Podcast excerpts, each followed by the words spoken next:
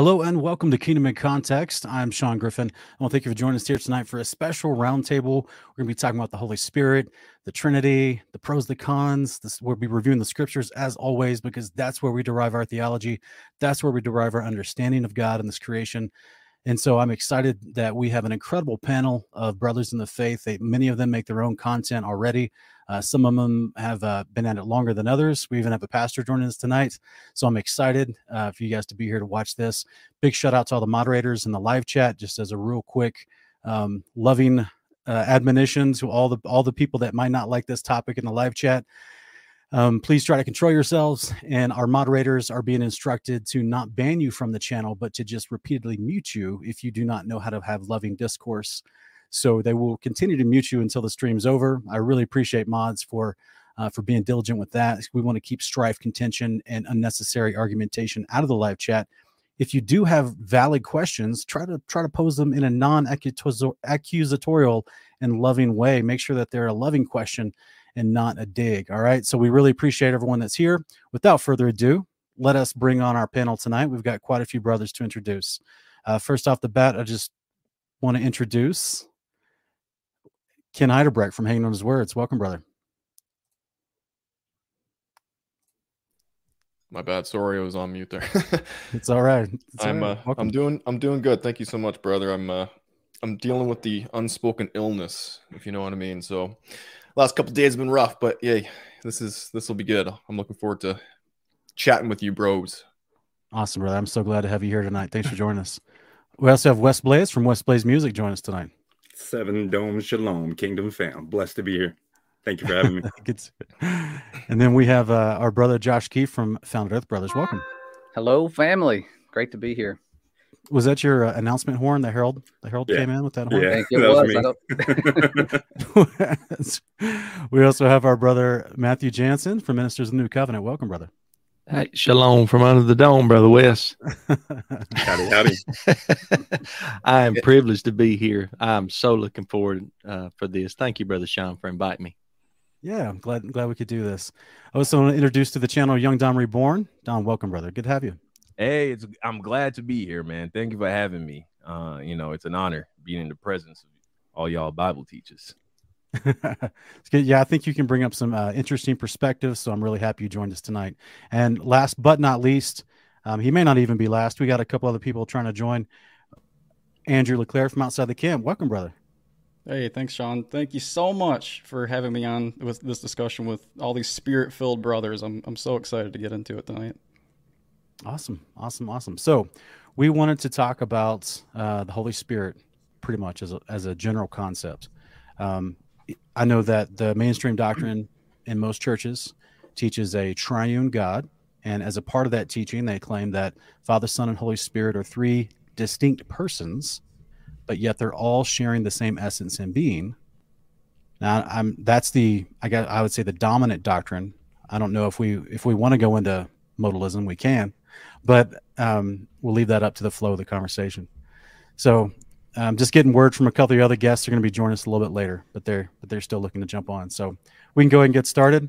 Um, would anyone like to just start off and just tell us like your maybe we should just do like a quick 30 second blurb each about our history of understanding the idea of the Trinity itself and whether that was a good or bad experience for you. Yeah, I can yeah, Ken, go ahead. You go. Yeah, let me do it. Yeah. First, I want to just uh, Matthew, it's nice to see you, brother.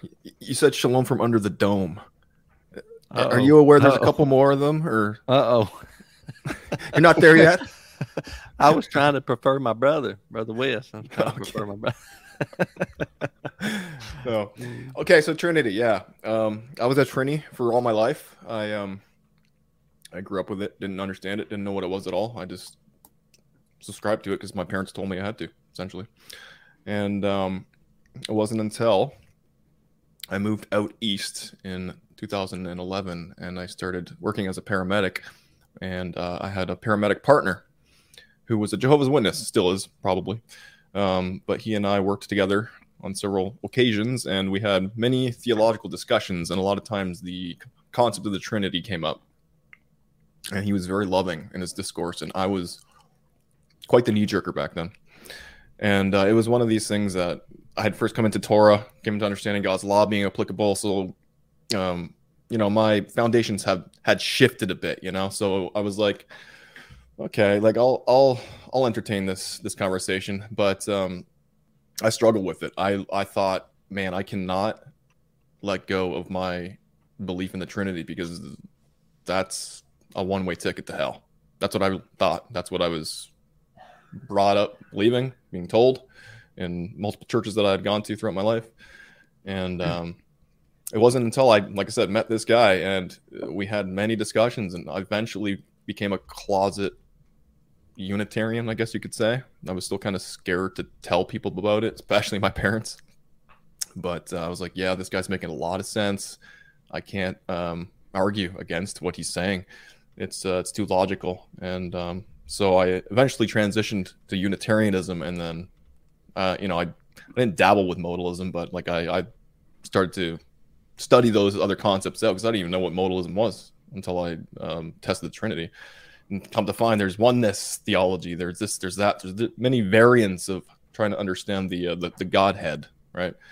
And um, so yeah, that's that's kind of been my my brief history on it. Um, I haven't been a Trinitarian since 20, I want to say 14, maybe 14, 15, maybe.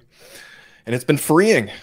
It's been so freeing. You start to see the scriptures in a whole new light, and you really do. You start to understand God's message of the the gospel um, a lot better, more clear. Roles start to uh, make more sense. You start to appreciate who Yeshua is all the more. You, you really do. You, you think one thinks that you um, are downgrading him in a way, but you're not. You're you're raising him up to the position that the Father has given him and has foreordained for him since the beginning. So it's beautiful. I don't want to stop your preaching, but that was the best 30 seconds you've had in a long time, bro. oh, yeah. 30 seconds. Sorry. Yeah. no worries. I'll try to keep it short. Um, I actually was very green behind the ears. I didn't grow up in a lot of denominational church teaching. We definitely didn't study the Bible very much growing up. And so I uh, just came into the community of believers online through my entryway into faith was biblical cosmology is what god used to make me mm. realize that his word was true and that we can trust it. And so i was just surrounded by a lot of people who very much clung to trinitarian doctrine and uh, a lot of oneness. And i think that's where i fit in for the most of the time that i was uh, studying scripture at the beginning was oneness understanding. And um, it, it to me that was co it coincided with Trinitarian understanding from what I understood, which wasn't very much. But then um, it was Sean and Ken's videos that I I felt like that was the last bit that I had to let go of, even though I didn't have a lot that I needed to let go of. I was still learning, but a lot of Sean and Ken's videos really just made me question this understanding that even though I saw Jesus is called God, I didn't know what that meant but the more I learned how to use the words and understand the words on the page according to their definition, the more it just unraveled and the truth began to shine. So I'm glad to be here with you guys. What about you, young Don?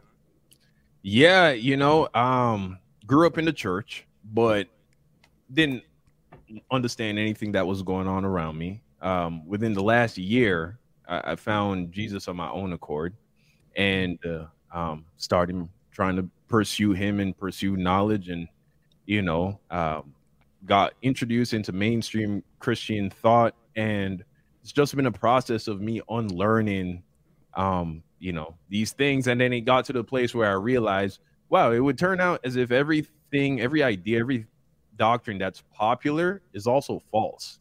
And so I'm just going down the list. And eventually you get to the Trinity, and I was like, wow, everybody seems to agree with this, right? This is this is this is the biggest popular doctrine there is and um and so I was like, all right, time to test it. But the funny thing is, I wasn't even testing it from the angle of Jesus not being God. I was like, of course Jesus is God. Of course he's God. Um, I was testing it from the angle of is the Holy Spirit a person?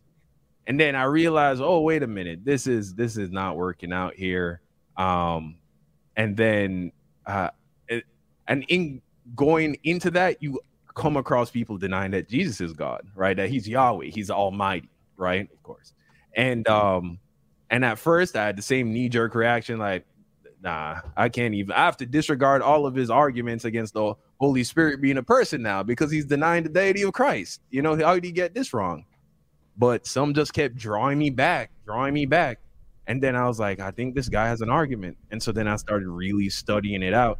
And then um, I came to this conclusion. And at that point, honestly, you know, uh, Sean and and all the brothers you've introduced me, I've watched hours of all of your content, right? Um, except Andrew because he don't post enough.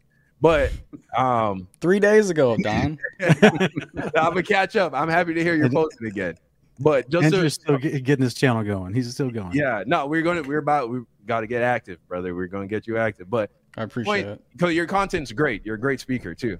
Um, but the point is, um, I was thought I thought I was going crazy. I was like, everyone thinks I'm crazy. I'm we got to keep the law. The earth's not a spinning ball, right? It's it's just like, oh, I I might be insane. And then I find Kingdom in context, and through him finding all of you, and I was like, okay, okay, all right, I'm not crazy. And you guys are so much farther along in your your walk than I am, and you know I'm learning from y'all, and it just further encouraged me. And um, at a very dark time in my life, I think God, or at my walk, because I when I, I'm a very transparent person, and so I tell the, my viewers everything. I'll like I'll find something in the Bible and I'll run to the stream like, guys, you won't believe it. Jesus isn't God. Isn't it great? We know the truth. That's not, and the reception just wasn't that energy. It was, it was Mm.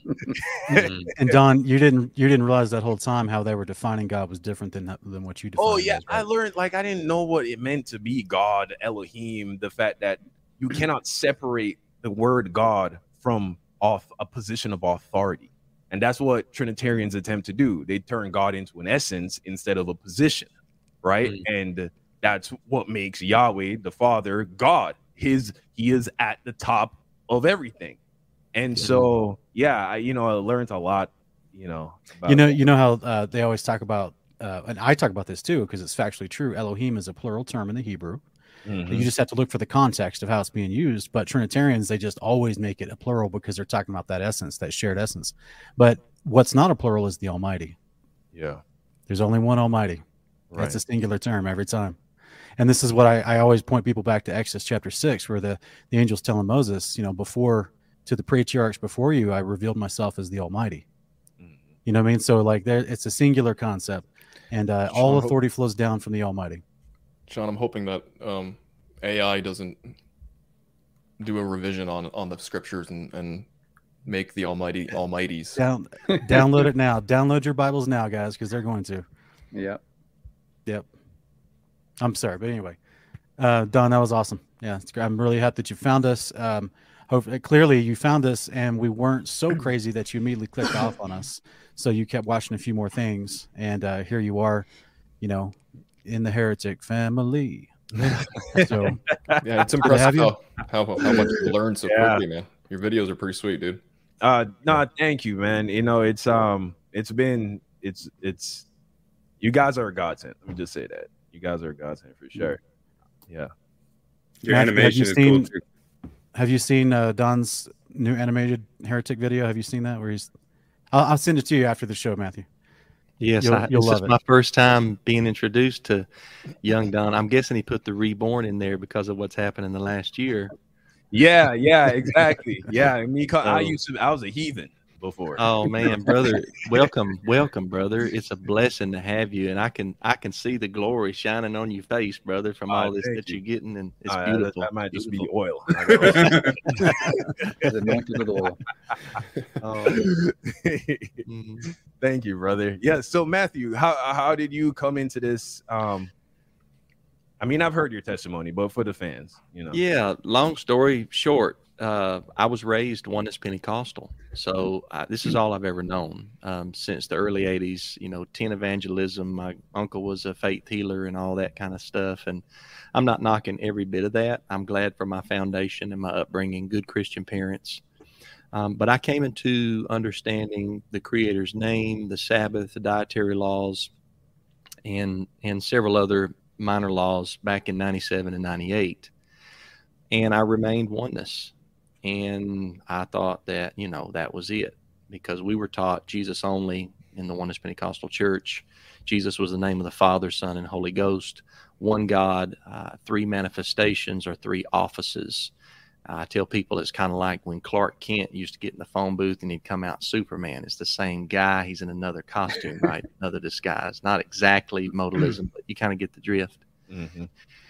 I was challenged to, um, I was challenged on the oneness belief uh, by Trinitarians, and it made more sense to me because I kept seeing that the Father and the Son were separate or distinct, like Trinitarians like to say uh, in the scriptures. And there was just too many verses, too many Bible verses. So I switched to Trinitarianism around 0203. That's all that I thought there was. I thought it was oneness and Trinity. I didn't know there was anything else back then. And then I I bought a DVD of a debate between James White and Greg Stafford. James White's a Reformed Baptist. Greg Stafford back then was a Jehovah's Witness. And I bought the debate because I was I was listening to James White a lot back then in the early 2000s um, on the Dividing Line, his uh, his podcast or radio show, whatever. And I wanted ammunition for the Trinitarian position. And I still remember the night that I, I put it in the DVD player. That was before all the digital stuff. And uh, I got through watching the debate and I just sat there and I backed it up and watched it again because Stafford made more sense to me. And, Uh. and I'm not a Jehovah's Witness. I never have been. I've been to several Kingdom Halls. As a matter of fact, the local Kingdom Hall is the nicest church I've ever been to in my life. When I say nicest, I mean the people are the most cordial. I've never been to a congregation that was more cordial than our local Kingdom Hall here in Now, the real, city. real quick. Matthew.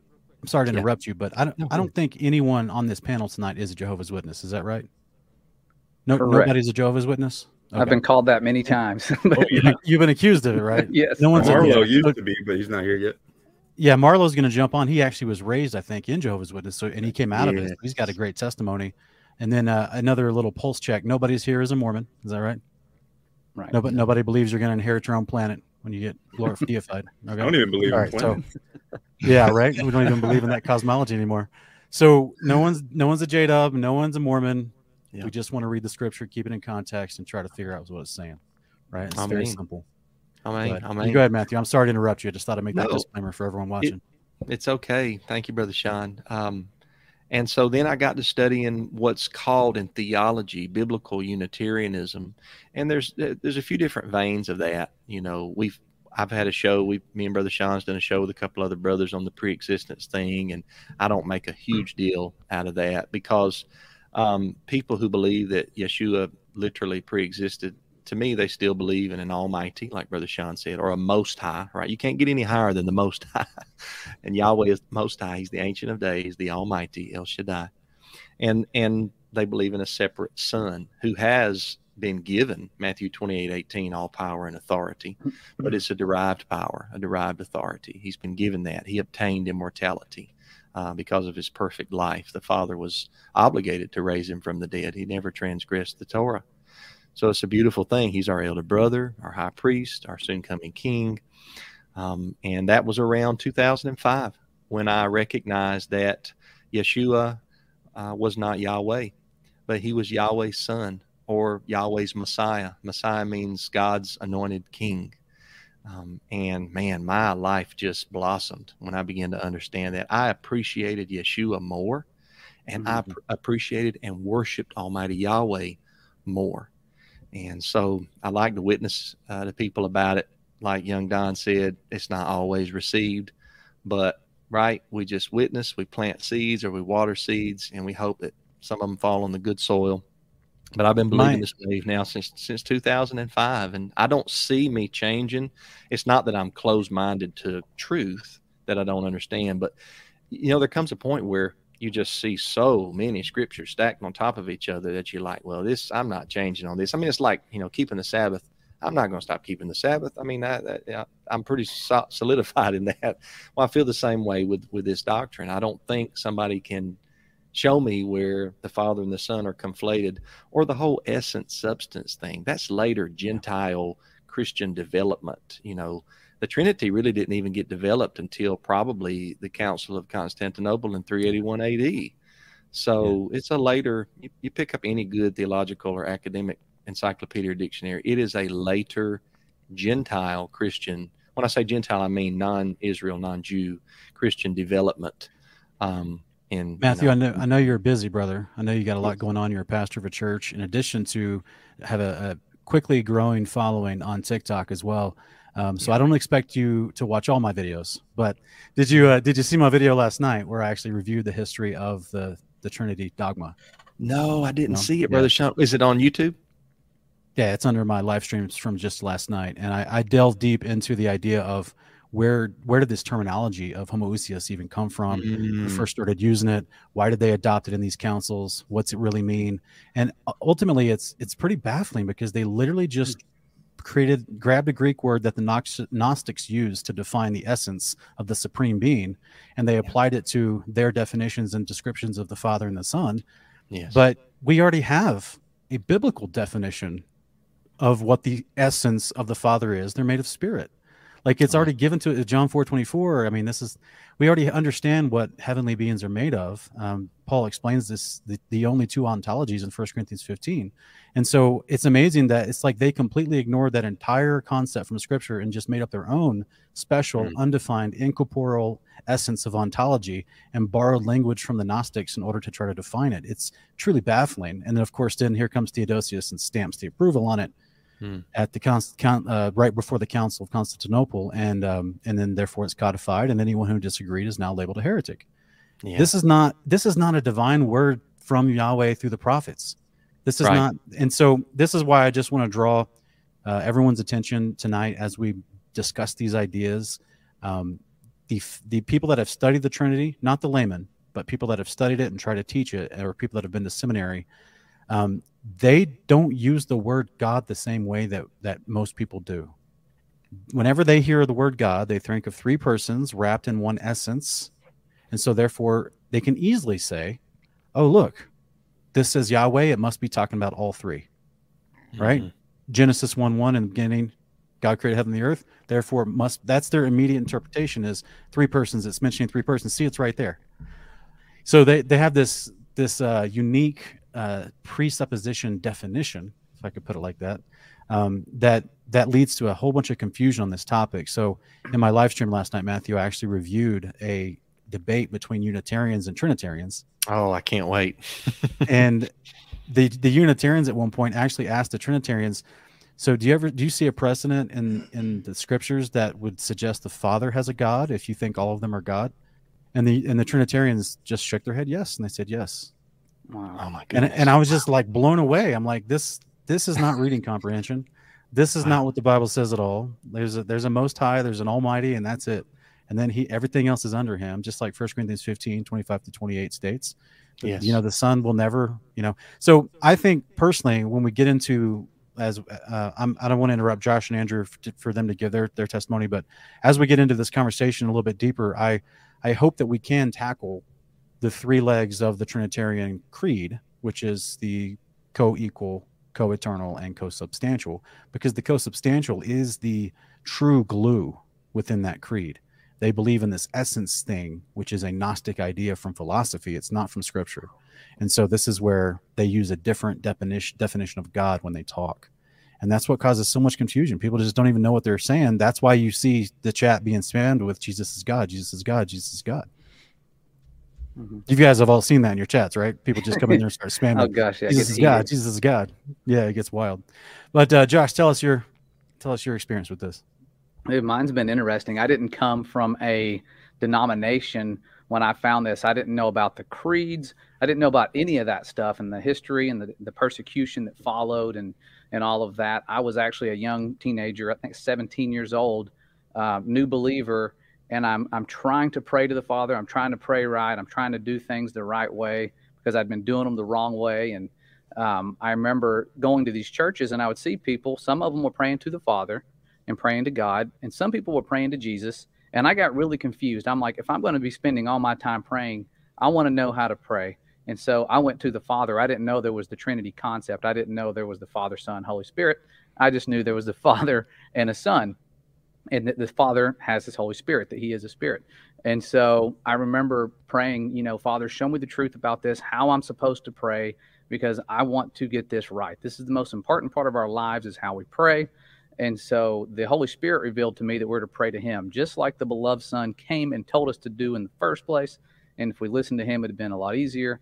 But to pray to the Father like He did, and when you start doing that, when you start walking like the Messiah did, He prayed to His Father. He said, Father, quite often. When you start doing those things, you're going to have people persecuting you like they did Him, and it's going to get it's going to get ugly. But uh, it's the it's the right way to walk that's why, you know, Jesus says over seven, I think seven times that I've seen, he has a God. And when Revelation chapter 3, verse 12 is fulfilled, and he writes the name of his God, as he says, on us and his new name, it's going to end the debate once and for all. And so it's, I feel like this is extremely important. And I'm not anti Trinitarian. A lot of people go to the comments and say, You're anti Trinitarian. None of us are anti Trinitarian. Most of us, I think uh, several here, were Trinitarian. And so it, it's a humbling. Whenever I've seen somebody come out of that, which is rare, um, they said, you know, I had one, one of the first times this ever happened. Somebody said, I was angry. I was sending you some hate. I'm really sorry. I went away and I prayed and I said, Father, show me the truth on this. And he said, The Father revealed that what you were saying was true. And so they went away and they humbled themselves. So it's about humbling themselves. That's why the greatest in the kingdom of heaven are the humble, not the ones that know the most, not the ones that you know, have all these things going on or run the most churches. It's the ones that are humble, like a small child. So, like young Don was saying, he felt like he was becoming crazy. And really, you're becoming a fool because the wisdom of this world is foolishness to God. And when you start gaining the Father's wisdom, you realize that you're not going to believe what everybody else does. So, essentially, you're becoming a fool, and people are going to look at you like you're crazy. But we're supposed to make people do exactly that. Josh, your mic is on fire right now from all that heat you just spit. That was powerful. Amen. All right. Well, what about you, Andrew? Go ahead, brother. Yeah, you you were mentioning that you know you ask, you know, don't they do that on your live streams or whatever? Uh, Jesus is God and all these things, but the, the, truth is, no, they haven't really done that. I think a few have done it, but it's been random and irrelevant to the conversation uh, that we're that we're in. But I, I, I mean, I'll be honest, I haven't I haven't uh, crossed this bridge as far as debates go yet, but I'm, I want to. Uh, and the reason for that is because one, I only uh, was a Trinitarian even up to a year ago, and so I've only understood that the Father's commandments, uh, Torah, is still valid. Uh, two and a half years ago, uh, maybe th- maybe three years ago now, during the pandemic. So I've really been just growing in that truth, and it's amazing. And, and I'm sure all you brothers can attest to this too. Once you once you get there, you start to realize just how much you have to deconstruct. There's so much more to untangle and so much more you find out and and but I'll tell you I was okay with just continuing to to bear my cross and to go go with Yeshua even to the point of being rejected, uh, getting stoned. It doesn't matter. Uh, I was I was probably at a point being being in the streets, you know, and just people just hated me so much they were throwing things at me. I was just like, you know what, this is, if this is where I go, that's fine. Um, I'm not always in that uh, mode. It's it, it's very scary sometimes. But one place when it, when I came in contact with this truth that I did not want to go was the Trinity, casting away the Trinity. It's amazing how how much that had a, a hold on my life, and I remember only listening to ministries that believe in the Trinity. I mean, even if they were Torah observant, it didn't matter. But um, you know, Sean Sean's a different uh, guy. You know, he's very patient, and and when he was talking to these Trinitarians and, and Ken as well in, in your videos with, about the Trinity and, and Wes and Matthew. Uh, and I think jo- Josh had uh, Sean on for a little bit. And You guys have talked about this subject, but you guys all have played a key role in my um, in, in my the process of being able to detach from the Trinity. But it was probably about four months ago that I was really started to be open, and uh, you know I didn't want to say anything in the first year that I kind of was like questioning. But four four months ago, when I finally was asked like, "Are you a Trinitarian?" I was like. No, I don't subscribe to Trinitarianism. And I finally said it out loud in, in public, and I was like, you know what? this feels right. You know, it's not just that it feels right. It's just that this is this is where I'm going to land. You know, this is be open about it. It's this this seems to to coincide with the scriptures, and that's really what what made me come to it. It was the scriptures and and seeing, um, that the the Trinitarians that you were talking to, Sean, even if they maybe made a good point, just how condemning they were, and they, they were so ready to just anathematize everybody that didn't agree with them. And I'm like, at the very least, it's not a salvation issue. So why are they making it this way? Well, but that they do make it though. That's the thing that I've tried to break down in several videos recently is the way they define God makes it a salvation issue for them because they they create this essence thing and that's why they hmm. say God had to die for you as opposed to what Romans 5 talks about is that Adam got us into this problem, and here comes Yeshua as a perfected, a man who's perfect in his deeds, who gets us out of this problem. So, like you know, there's they they redefine God, and, and it causes them to literally redefine why Jesus was sent. That's why they never talk about the priesthood of Christ, and they always just focus on Jesus is God, Jesus is God, Jesus is God.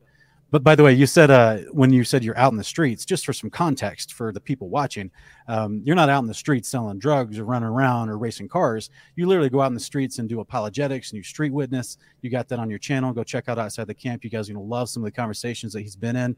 Uh, it takes a lot of bravery and um, and in that in like manner, Andrew, I'd say if you do want to get into debating Trinitarians on YouTube and get in that space, uh, there's there's one way that I train for that and um, I have my wife put out lit matches on my skin and kick me in the balls daily, so that that way I can I can take on these Trinitarians because they get really, really wild, really out of pocket.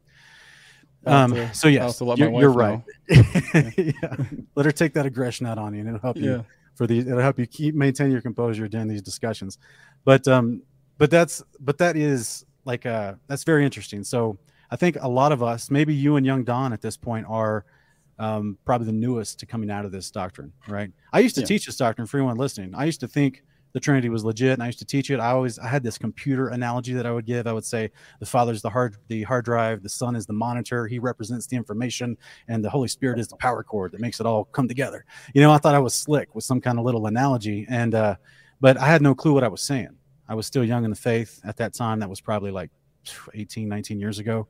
And um and so i had now that i started to study the scriptures and research what the words actually mean i saw a huge disconnect between the definitions of god the def- the definitions of the role of the messiah to be a high priest versus the conflated authority structure that this three co-equal co-eternal co-substantial doctrine was teaching.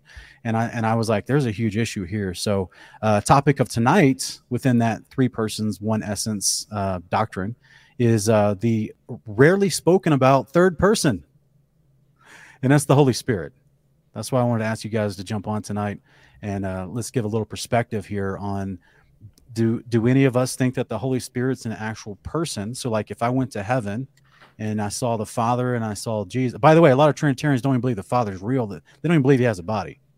Hmm. Just just so you guys know, uh, Judaism teaches that the Father doesn't have a body. Catholics, Eastern Mhm. Orthodox, they all teach that the Father doesn't actually have a real body. I don't know what they think Daniel was seeing in Daniel chapter seven. Um, I don't know. I don't know what they think Yeshua is talking about when he says he sits on his throne with his Father. I don't know what they think in Revelation five when the Lamb walks up to the one holding the scroll, sitting on a throne. I don't know what they think about it because every time I try to ask them a question about it, this is all I get. We were talking about how they receive these arguments earlier, but this is the this is what I I experience when I try to ask tough questions about this topic. I, I just Mhm. get this. You guys remember this where he yells out Trinity and then he starts dodging bullets? Classic, classic. That's there's the that first bullet is the definition of God. The second bullet is the priesthood of Christ. The third bullet is the, the authority structure that the co-equal argument doesn't line up to. Yeah, so like that's that's all I see every time I start mm-hmm. asking legit questions. Is I just hear someone yell Trinity and they're like, and they just start dodging. so this is a to me this has become a huge issue because you're trying to have a loving conversation. You're trying to you're, you're trying to gain ground for edification and not for condemnation. And so i think it's really important that you know if i can even i think the big distraction in this topic is is the uh, trinitarian stance where they they want to make you focus on the creed of of saying the son is eternally begotten. But that's the distraction in my experience of debating trinitarians. Um, the co-equal thing even if they believed that Yeshua was co-equal before he became in the flesh, since he became in the flesh, and now that he's glorified in the high priest position, um, he's never equal in authority to the Father ever again. First Corinthians 15 should clear that up. So that that's out the window for them, in my opinion. That they don't even have an argument for that. The co-eternal thing, they can argue that all day long. That's the distraction. I think the co-substantial thing, when they try to redefine the essence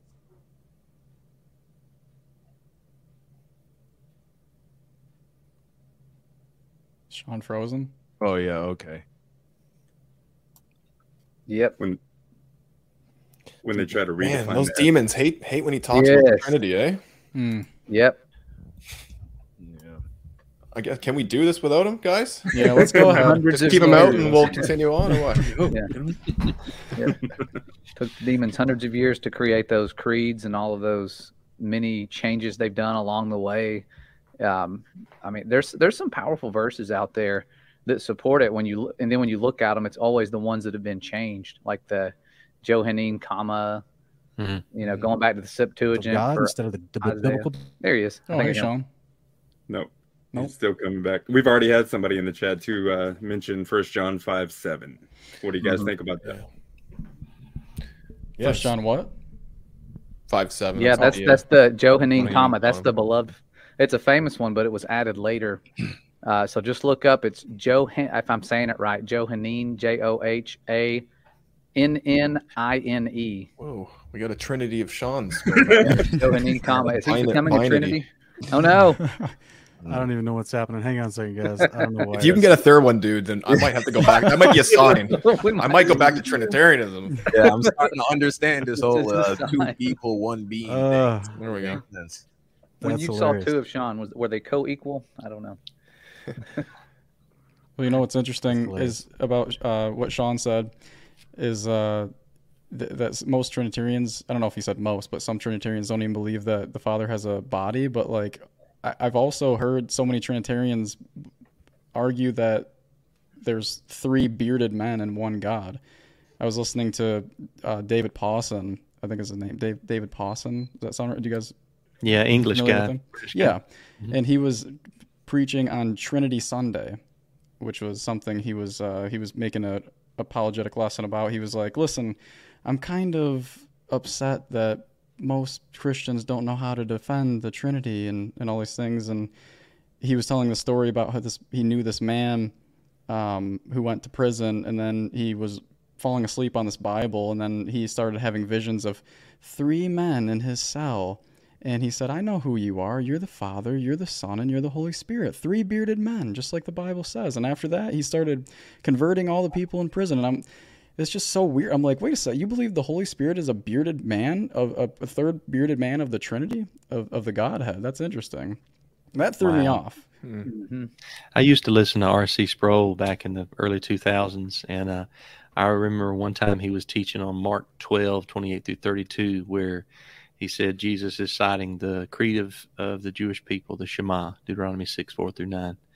And um, when he cited it, he said, he's, uh, Jesus said, Hear, O Israel, the Lord our God, the Lord is one. But yet he had his hand behind his back holding up the number three when he was citing the Shema. I was like, RC, man. Yeah. yeah, Yeah. it was a stretching, but you hear these kind of things, and I mean, the Bible is very forthright on doctrines that we must believe, and especially must believe for salvation. Any of the core doctrines about the Father and the Son, or the perfect life, the death, the resurrection of, of Christ, we can go to clear, uh, not implicit scripture, and we can share them with somebody. And the Trinity, you, you just cannot do that. Um, nobody, I think Brother Sean mentioned the other day, uh, you could put, you know, 10 men with a Bible on an island or something to that effect, and none of them would come up with a doctrine of the Trinity Without unclean spirits, though. without unclean spirits. That's Yeah, right. That's the, No Nephilim on the island. So, that's what I've been talking about for like the last week. Is like Colossians two eight talks about uh, the unhealthy controversy. People invested in semantics based off human traditions and spiritual forces of this world. And that's the thing of of he's talking about don't be taken captive by philosophy and empty deception that's based on the human traditions and spiritual forces of this world. And that's where I was trying to say the the Trinity concepts of the homoousios or the homoousion, depending on what you want to argue in your in your Greek scholarly classes with Dr. James White, whatever you want to argue about that, you that's all of it is not the description of of God who is spirit and Yeshua, who is resurrected as a life giving spirit, and the angels who are ministering spirits, that is not the ontological description of heavenly beings. Mhm. So this this homoousion comes from a philosophical stance from Aristotelian philosophy from ancient Greece. Like this is literally the description of their supreme being of Zeus worship. And I, because people don't know history, they don't know where philosophy actually comes from. And I'm not saying it's wrong to think thoughts, which is what philosophy, you know, you sit around doing like they did in Athens in Acts, in Acts 17. I'm not saying it's wrong to think thoughts. I'm just saying when you when you thinking thoughts and and looking at something from a different angle causes you to ignore what's plainly already spoken and described in scripture and then redefine the the nature and body of God and or ignore that, that the Father has a body as scripture tells us, then you've got a huge misstep in your doctrine. Mhm. And then of course what's worse is they add they add egregiousness and malice onto error by saying if you don't like our redefinition of this, you're a heretic and we are not going to fellowship with you. Mm. and that's that's where uh, to me it's it has to be addressed. I don't want to be in this thing where people are shouting at me and calling me a heretic and you know telling me i'm not of the faith when i've literally dedicated my life for the last 20 plus years to christ when i've been in the streets witnessing to people when i've had people almost beat me up for trying to witness to them like when i've saw miracles in my literal own life when i've had gifts of the spirit flow through me and cause people to come to christ like that that didn't happen just because i was walking around I put time in, I put effort and faith into those things to have that testimony and those stories in my life to dedicate my heart and life to Christ. And so it it becomes extremely egregious for another believer to say you're not in the faith because they deemed so, based on a philosophical redefining of who God is. And I think that this is a problem that has to be has to be talked about because um, there's too many people out there that we get letters, we get comments. There's too many people out there that that they're just they tell us over and over, just like all of us, almost almost all of us said when we introduced ourselves to this topic. We were told we had to believe this, but we didn't really understand it. And that's the way everyone else feels in the audience as well. They can't really just explain it. I mean, you some of you guys have seen me debate actual pastors and apologists and PhDs, and when I actually ask them a few tough questions, they can't really explain it you know they mm-hmm. fall back on the the paradox or the mystery you know and and i'm just like that's it's not a mystery it's explained you know so Yeah. hey we got michael's coming in tonight this is Oh, all Mikkel media michael temperato what's up what's up brother welcome Michael. Right there. Hey, thank you guys. You know, I thought 7 p.m. CST is my 8 p.m. It's my Sorry about that. it's all right man we're glad you can Oh, make so it you're We're on. you You're actually it. early then. Good job. Thanks for having me. yeah we actually it's perfect timing michael because you um uh, we just finished kind of sharing um, like a little 30 to 60 second review of our of our experience with the trinity and how we've come to realize it's not what we were told so would you like to share your thoughts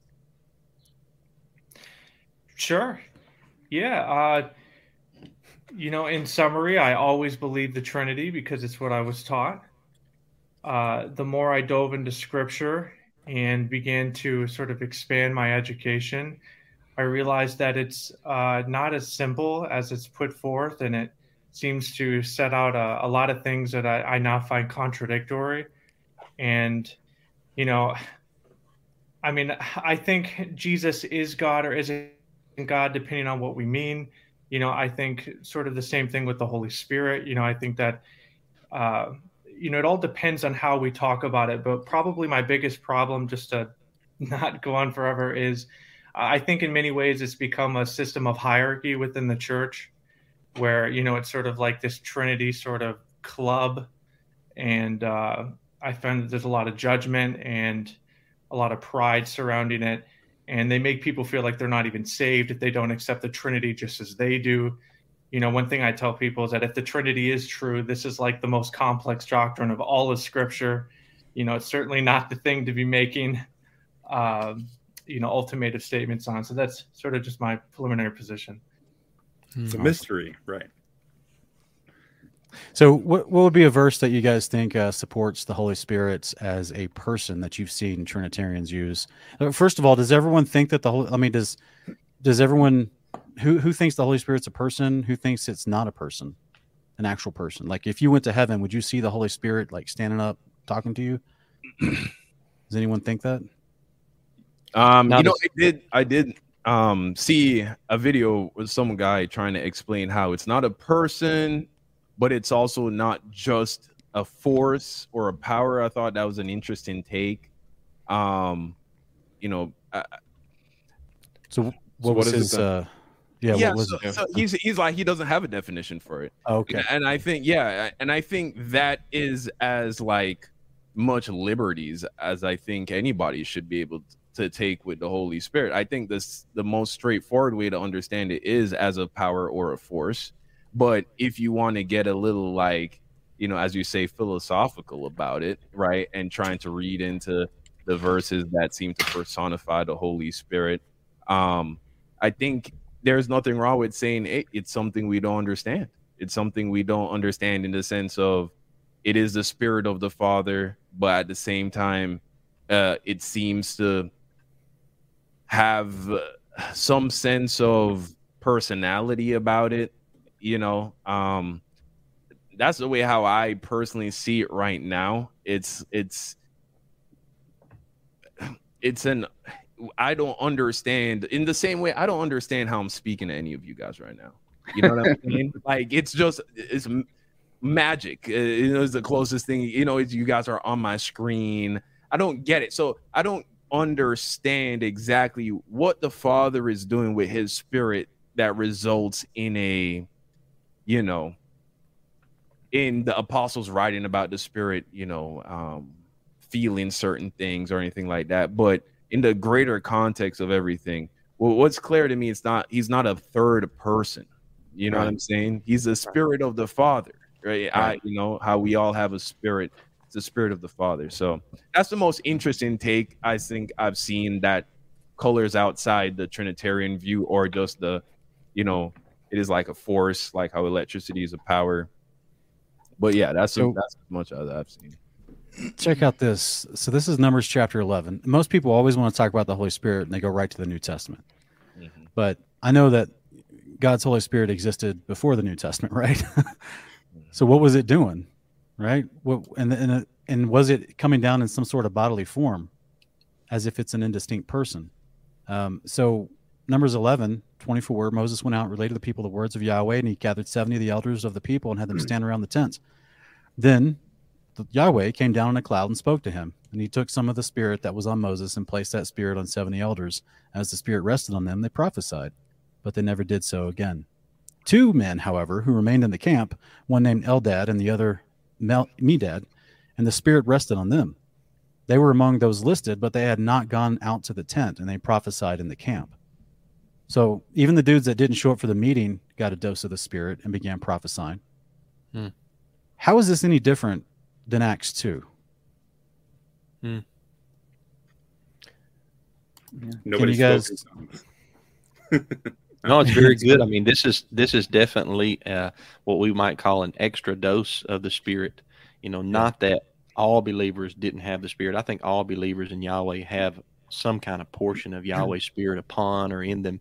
But here we see this extra dose, kind of like in Acts two, where it enabled the apostles to speak in languages they'd never learned.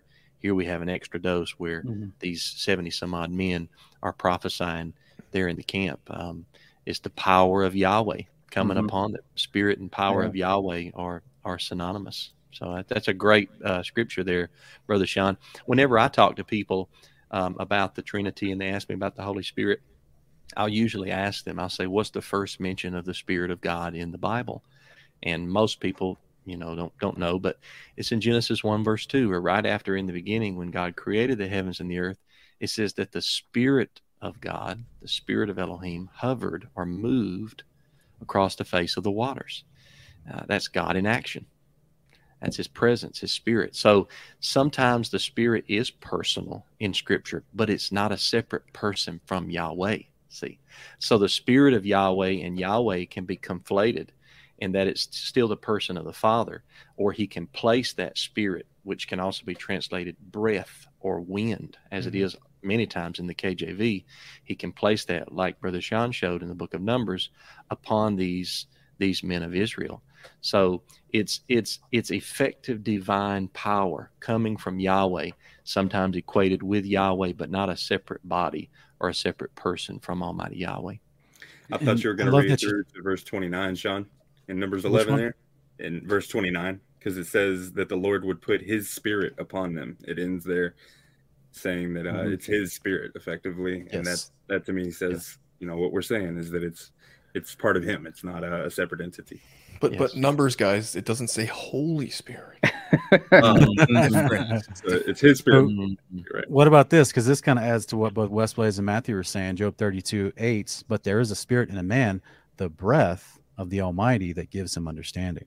Ah, And good that's one of the definitions when you go to look at the word ruach That's in right. Hebrew. It's, it says breath, right? Breath That's of right. life. Yeah, So very good. it's not just like so. What do, what do you guys think they saw at the at the baptism of Christ when heavens opened and Well, I the was Spirit just going to descended pull that as a up. dove? Lu- Luke three twenty two. Well, that- I'll just go to that real quick. Oh, sorry, Josh. Oh no, you're you're you're actually pulling up the exact same verse I was gonna yeah.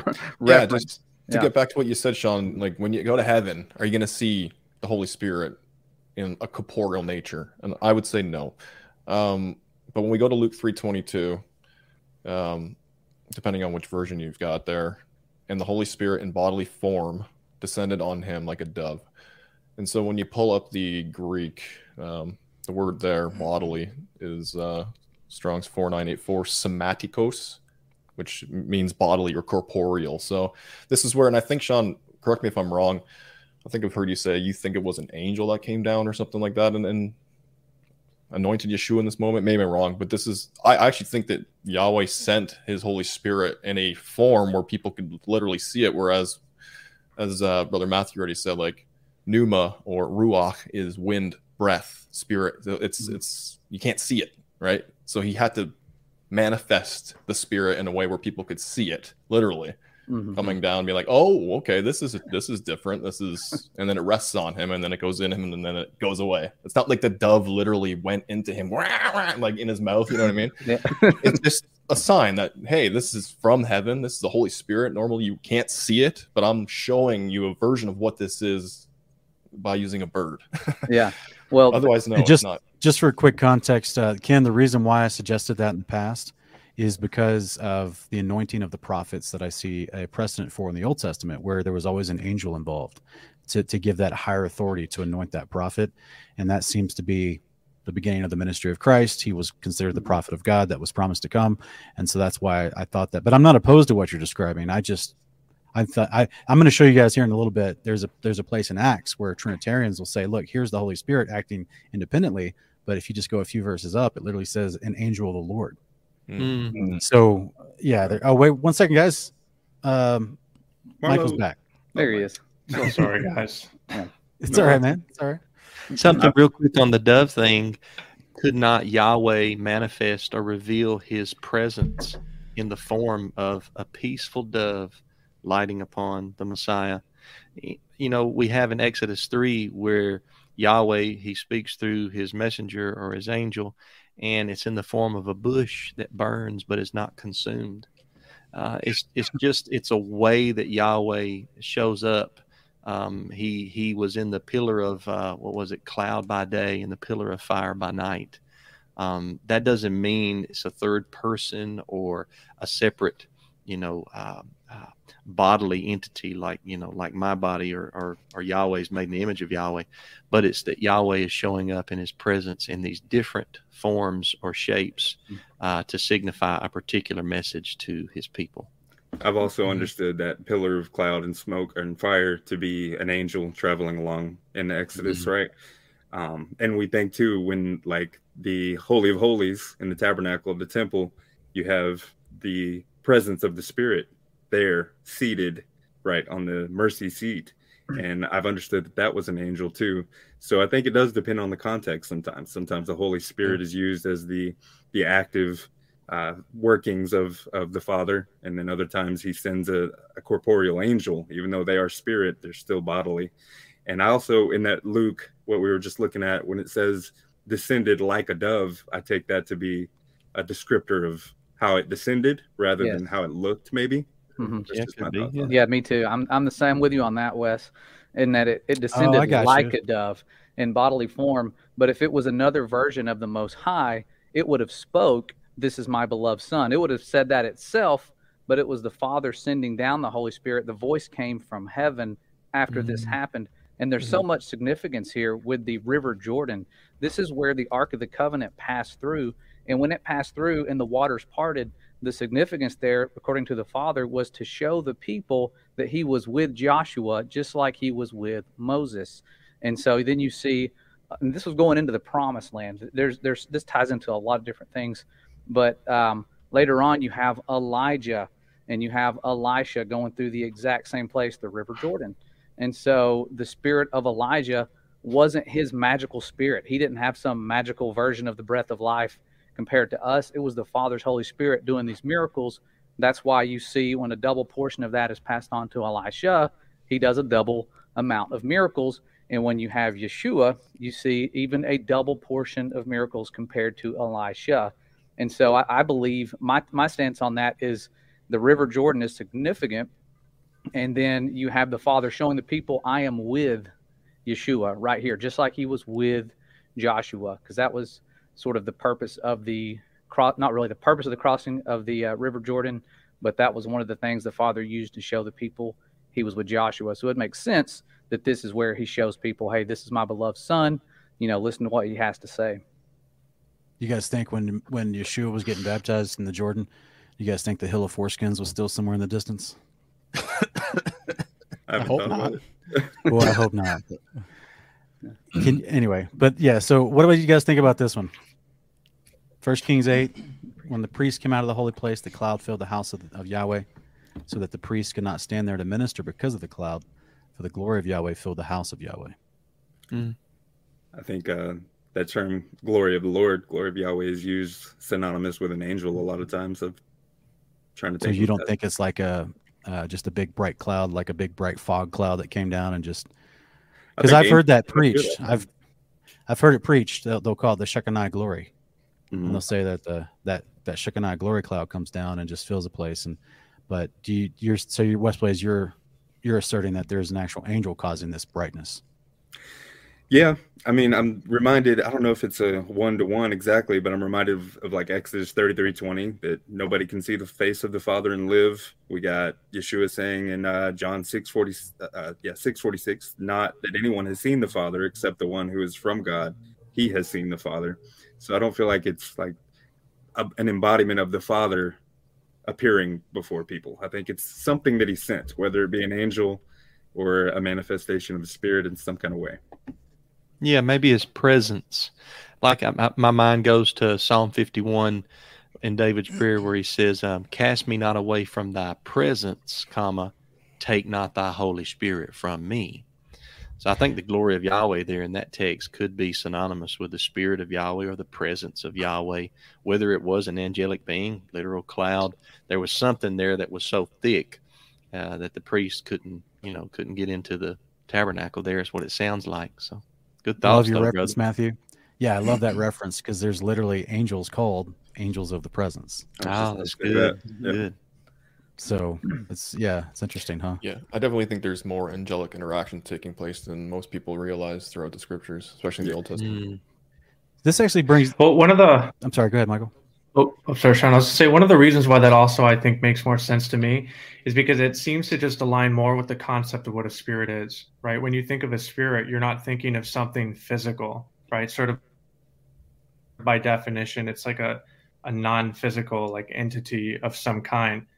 Um, and I think in, in many places where we talk about spirit, we think of that in terms of a person. Like a person can have a spirit, right? And so that would go back to well, if the Holy Spirit is from the Father, then we're not saying it's a separate entity, right? The the Father, we believe the Father is a person, right? The Father has a spirit. You see what I'm saying? But, but but whenever would we call a spirit to be another person in itself? To me, that's sort of contradictory to the meaning of the word. Yeah, and uh, also just building off of that, right? Jesus has a spirit. The Father has a spirit. Does the Holy Spirit have a spirit? Is there a spirit of the Holy Spirit? You know what I'm saying? It's like when you try to just put it with all the with the other members of the supposed Trinity, it, it's just very inconsistent. Um, another thing is, you know, the fact that comes in the form of a dove, right? The the form of a dove. Why not in the form of a person, right? It- God said, "Let us make man in our image," right? That's supposedly that's a Trinity, you know, that's a Trinity argument. Gotcha. Well, I mean, why is the the Holy Spirit coming not in the form of like a, a, a humanoid, like an angel or something like that, but a bird, right?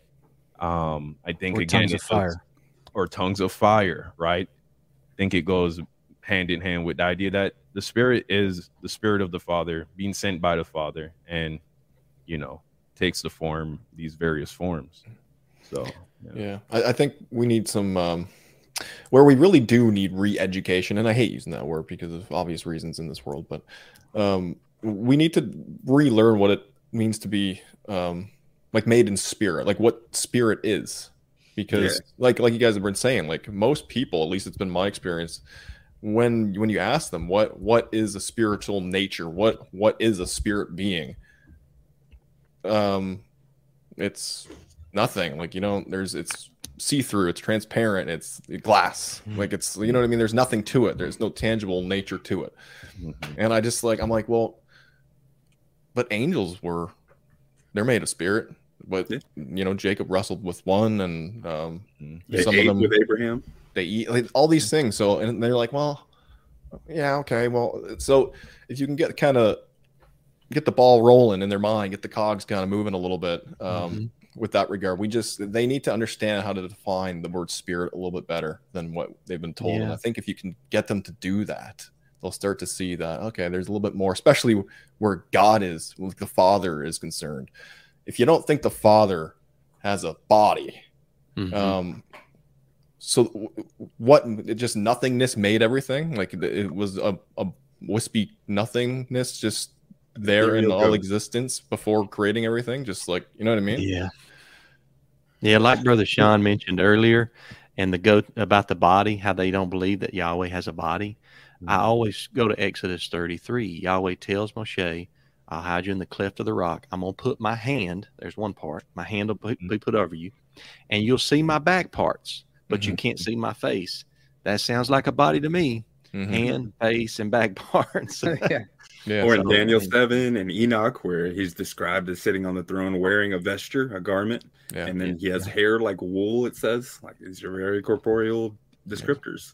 his So I- eyes see everything like he's got eye like it's it makes sense right when you start seeing all the physical descriptions that point to yahweh in, in his body things that you would otherwise overlook if you haven't really looked into it but he's got a full set like he's got the like you guys said head hair arms legs It, it's almost as if we were made in his image. right exactly, all of a sudden that makes sense we're made in his Yeah. oh okay then Mm. yeah I was Yeah, going in to go addition- to John 14 too. Go ahead. I, I yeah, I was actually just bringing up John 14 because this is where Trinitarians love to bring up these passages about the Holy Spirit, and they'll say, "Well, see, look, the, the distinct third and equal co-substantial part of the Trinity." Um, what uh, what would you guys say on that? I was going to ask if we could start back at uh, verse 16 and 17, all the way through what you got on screen, because this is actually a verse, this passage is what I've used in the past as a proof text when I did believe that the Holy Spirit was a separate third being. So I'm very curious on y'all's thoughts on it. All right, so verse 16 says, I will uh, ask the Father, he'll give you another advocate to be with you forever, the Spirit of truth. Uh, the world cannot receive him because he is neither sees him nor knows him, but you do know him, for he abides with you and will be with you. Yeah. So the then it goes Father gives another the Spirit of truth. It does sound at first glance like a third one. Yeah. So, because, well, I don't see Trinitarians bringing this out, particularly in the argument, because they just say Jesus is all you need. You know what I mean? But I am I'm anxious to hear everybody's thoughts on these verses. Yeah. If it was a literal third being and it's going to be out on all flesh with everyone, then there would be multiple different beings going to multiple different, you know, people, various people, unless it was just really massive and it was like part of the body was here and over there, you know, like it's it's literally poured out like like water, like it talks about in the prophecy, like pouring out his spirit. You can't pour something out if it's a mm-hmm. body, you know, like used only like a body or like a body form. As Jesus says, we have to worship him in spirit you know he is a spirit we need to worship him in spirit so So this is this is right. That's great thoughts there, brother Josh. This is right here before Yeshua is put to death. And so he's Mhm. speaking to his closest uh, men, his disciples. And I think it's a reference to what they received in, in Acts uh, 1 and 2. Um, uh, you shall receive power after that the Holy Spirit has come upon you and be my witnesses. I think they received an extra dose of the Spirit uh, that led and guided them into all truth. I think it was Yeshua after he, in the Gospel of John, after he resurrected, he breathed on his apostles, his disciples who became apostles when he sent them out. And he said, Receive you the Holy Spirit. Whoever sins you forgive, they'll be forgiven. Whoever you, you retain, they'll be they'll be retained. And so I think that this is the comforter. It's a personification. It's like when scripture says righteousness and peace kiss each other, or when charity is referred to as a female in 1 Corinthians 13. This spirit is a comforter. He's an, a helper, some translations say, or advocate, some, some Bibles say, um, that come upon the apostles uniquely. Not that, you know, Matthew and, and, and all these brothers, not that we don't have a portion of Yahweh's spirit, but the apostles are special. They they walked and traveled with Yeshua. He breathed on them and said, Receive you the Holy Spirit. They're the ones, you know, Peter's the one that stood up in Acts 2 and said, Hey, listen to me. These guys aren't drunk, but this is that which the prophet Joel spoke. So they got this extra dose, this this mega dose of Yahweh's power or influence in their life. That's how I view uh, this John 14 through 16 here. No, I, I actually went and looked at uh, specifically verse 17, and I looked at the the uh, the pronoun here for him, and the Greek word is autos. And I, I mean, you guys let me know if I'm pronouncing that wrong, or if you guys have looked into this. I'm sure you have, but that word, I'm trying to figure out because it doesn't necessarily need to say him. It could also say there or even her, which I'm kind of assuming it doesn't mean her. Um, Oh, brother, that's that's the part for the course with the Greek. I mean, they the translator has to choose the context. Always of- gender. right. Yeah. and yeah, they have to choose. sorry even uh, for he abides with you and will be with you that that even the he right there is not actually even in the greek No, you're right. Yeah, it could be it as well. That's why my debate with the Trinitarian one time, I was saying it's the Holy Spirit, it, and he kept getting really triggered, and he said, "Stop calling it it. It's a he. It's a he. It's a he." And I was like, "Bro, just relax. It's the Greek can say he, she, it, there, they. Like it's a it's multi-use. Depends on the context. You have to assume that it's a male personification and call it a him. You know what I mean? And uh, I've seen. Go go ahead. Sorry, I didn't mean to cut you off, Sean. I was going to say that's called an anthropomorphism. Yeah. Where where you're prescribing essentially like a human-like trait um, to something obviously like non-physical, an object, um, an animal, something like that. So, yeah, you're totally correct. That's it. in the in the language. That's that's literally what you would call it, an anthropomorphism, and that's not abnormal. That's perfectly normal within the context. Now i had a question about uh, what you guys were talking about about the agency uh, which is something i've learned from from you guys uh, ken sean and, and wes agency. And i was wondering because i was trying i was listening about the uh, the encounter on sinai about the father. Uh, do you guys believe that was actually the father or is that a manifestation of the father's glory through an angel? I'm, I'm just wondering what your guys' perspective is on that. I, I, I know I've listened to a lot of your videos, but I'm forgetting exactly how you articulate that. Ken, go ahead, brother. Yeah, yeah. Um, briefly, uh, yeah, I do believe Yahweh, Almighty Father, did physically in corporeal nature, essence, whatever. He came down with myriads of angels, and um, that was Like one of the the few times that he literally shows up on the earth. Okay. Yeah, but covered in like cloud cover and fire cover, um, and then as Matthew uh, pointed out earlier, there was like one instance where he let Moses literally see a part of his body. His face can never ever be seen. That would just decimate a human being. But And You it made his butt. Moses light up. Moses glowed after he saw the back back of Yahweh. Right. It sounds Yeah. like it sounds like Yahweh shared some of his glory with Moshe. I know people misquote Isaiah 42 where Yahweh says he won't share his glory with another, but he's talking about pagan gods, graven images that he won't share his glory with. He shared it with Moshe. He shared it with Yeshua. Remember on Transfiguration, Yeshua's face shone like the sun. It says he was That's a a prophet good like point. Moshe. So I agree with Ken. I, I think Yahweh Almighty came down on the mountain with obviously his angelic host. So I hope now it's we not- could we could Sorry. I'm sorry to interrupt, but we could spend easily get deterred into the glory conversation for like two hours. I don't want to do that because I, I, I definitely know it'll take us away. But here's the the famous Trinitarian passage they try to use to support the Trinity that Jesus is God because God will not share His glory with another. But it literally says in verse 11, to the glory of the Mhm. Father. Right. Amen. Mm-hmm. So I can't. I, I always try to remind them that Mhm. anytime that the Son is magnified and put in his position of all authority in heaven and earth, he still is pointing everyone back to the Father, so the Father can be glorified. This is this is what First Corinthians fifteen try to reiterates with you know even after his mission's done and and after all of his enemies are vanquished and sin is defeated and death, hell, and the grave are no more, then he's going to turn everything he was given back over to his Father, so the Father can be in all in all. Now Trinitarians will say so God can be in all in all because they're defining God differently. I know uh, people who cling to the Cepher translation use that verse a lot. That was a big sticking point in a lot of conversations I've had with Philippians 2 because they translated it, Yeshua is Yahuwah in that passage. And Yeah. that's not what the text said. I'm pretty sure or that what it is uh, trying to communicate. Yeah, I'm pretty sure the author of this of the Cepher translation is a Trinitarian. He is. Yeah, he, he is. And um, Yeah. another thing along with that is when it talks about Jesus resurrecting and going to be with the Father, it always says he went to set at the right hand of God. It never says he went to set at the right hand of God and the body of the Holy Spirit or some other, Mm, you know, version. It's Yeah. always just a singular term. good point. That's a great point because we see that when in Ezekiel, in the Septuagint, we see the descriptions of the uh, mercy seats in the Holy of Holies of the temple. There's a greater seat and a Hmm. lesser seat, and there's no third seat. That's good. Yeah. That's good. I was cutting grass today and I was just meditating over this discussion we were going to have. And First Corinthians 11 came to my mind. And it Oh, says, where it you beat me says the to it. head of every woman is the man, the Yeah. head of man is Christ, the head of Christ is God. Where's the Holy Spirit? He's Mm. not there in the chain of authority unless you understand that it's the Spirit of Yahweh.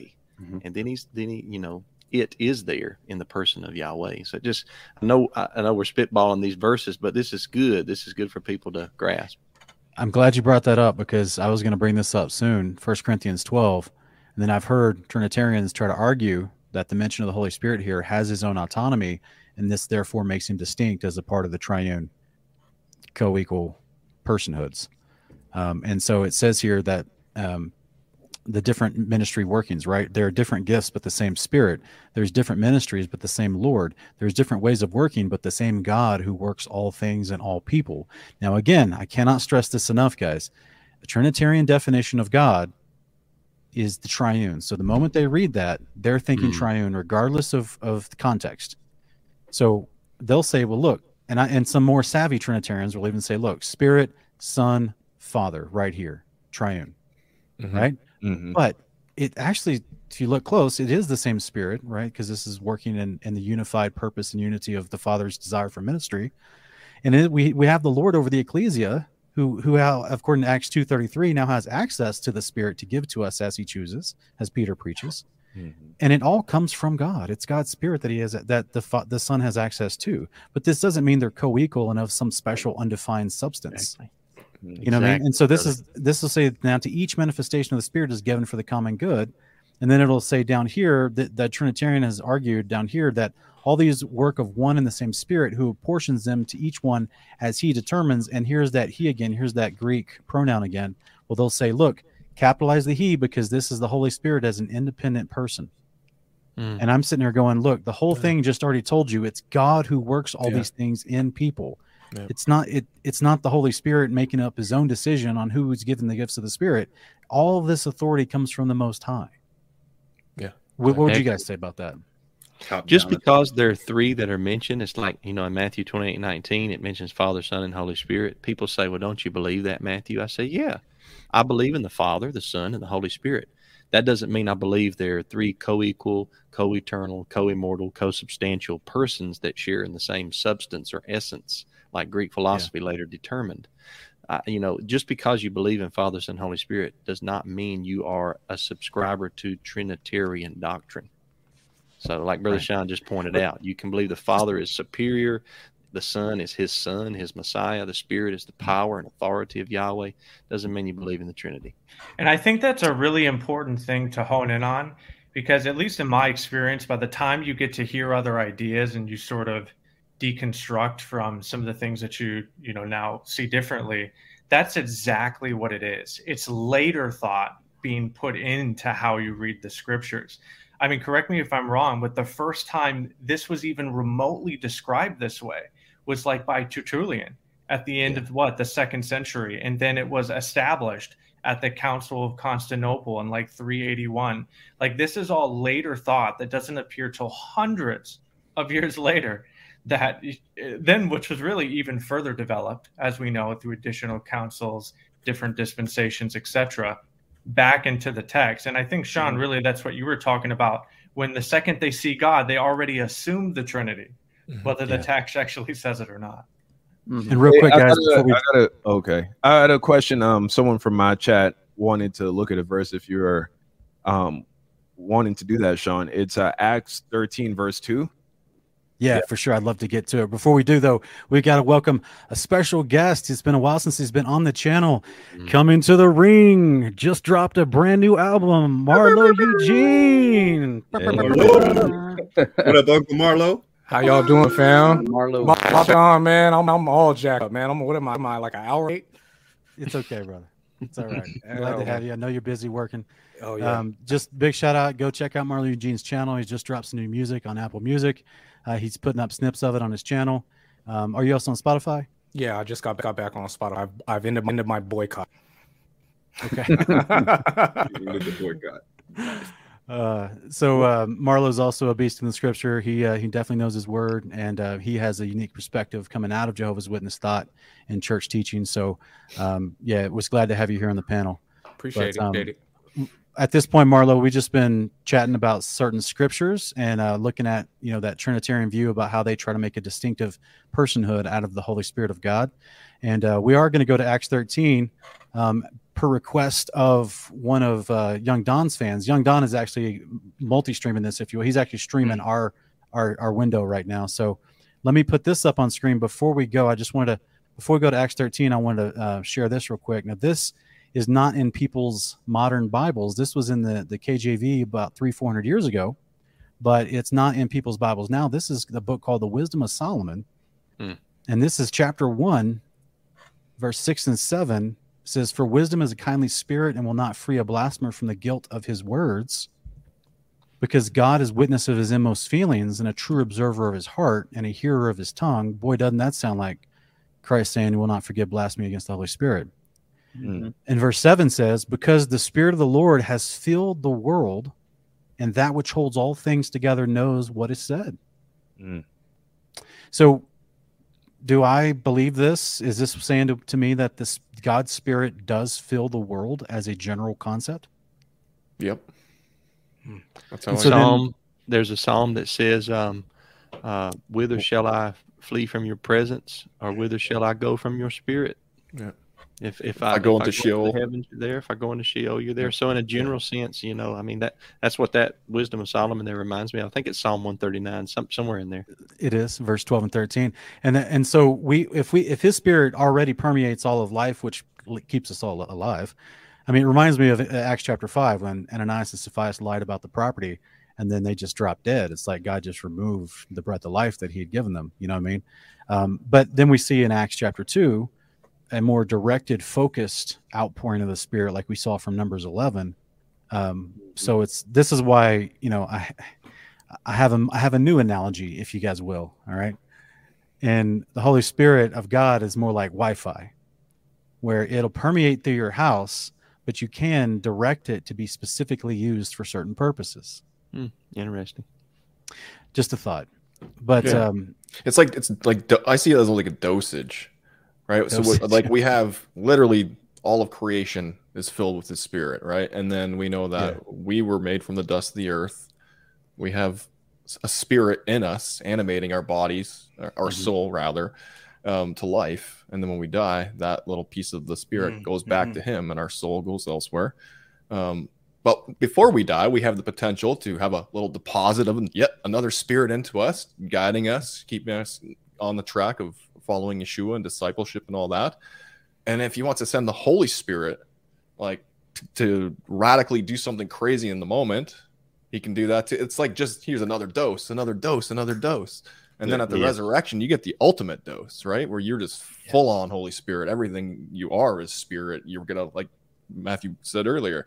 Yeshua breathed out. I, it's like the best tic tac breath. It's like minty breath, just like oh, all of it is just the Spirit. I just see it as like the dosages. Jesus, love it. like the Love it. fish breath. yeah, maybe it's like a maybe it's like a bank account, right? Everybody's born with a bank account. You start off with at least one dollar in there, and then you get that deposit in there, like a literal Mhm. deposit of of uh, Holy Spirit dollars. yeah. Yeah, and you can Grows deplete there. it too. So, guys, this is a wonderful passage that uh, Trinitarians will bring up to try to talk about the Holy Spirit being a separate, independent person. Um, I was in a debate with the gentleman who brought this up, and uh, and this is Acts 13. It says, "Now in the church of Antioch there were prophets and teachers: Barnabas, Simeon, called Niger, Lucius of Cyrene, Manaen, who had been brought up with Herod the Tetrarch, and Saul. While they were worshiping the Lord and fasting, and fasting, the Holy Spirit said." Set apart for me Barnabas and Saul for the work to which I've called them. And after they had fasted and prayed, they laid their hands on them and sent them off. So what what do you guys think about this passage here in Acts 13, 1 through 3? How did the I Holy see it. Spirit communicate to this group of people? I see it as, as Almighty Yahweh. I, I think when the Holy Spirit is personal, many times in Scripture, it's it's speaking of the person of the Father. So it's it's very similar, like Luke one, where we see that hmm. Yahweh begot Yeshua, but yet when Gabriel is explaining it, he says, "The Spirit of Yahweh will come upon you, Miriam, and the power of the Most High will overshadow you. Therefore, the Holy One born in you will be called the Son of God." So it's not that he Yeshua has two two dads, Yahweh and the person of the Holy Spirit. It's that the Holy Spirit, when spoken of personally, can refer to Yahweh the Father. That's my view of a text like this in Acts 13. Well, I also don't think that, I mean, at least not my position, is that we're not saying that the Holy Spirit cannot interact with the physical world in a sense that he could even be audible, right? The the argument is more that that spirit is the Father, like it comes from the Father. It's not a distinct person of himself, right? So to me, that's sort of like a category error, right? Yeah.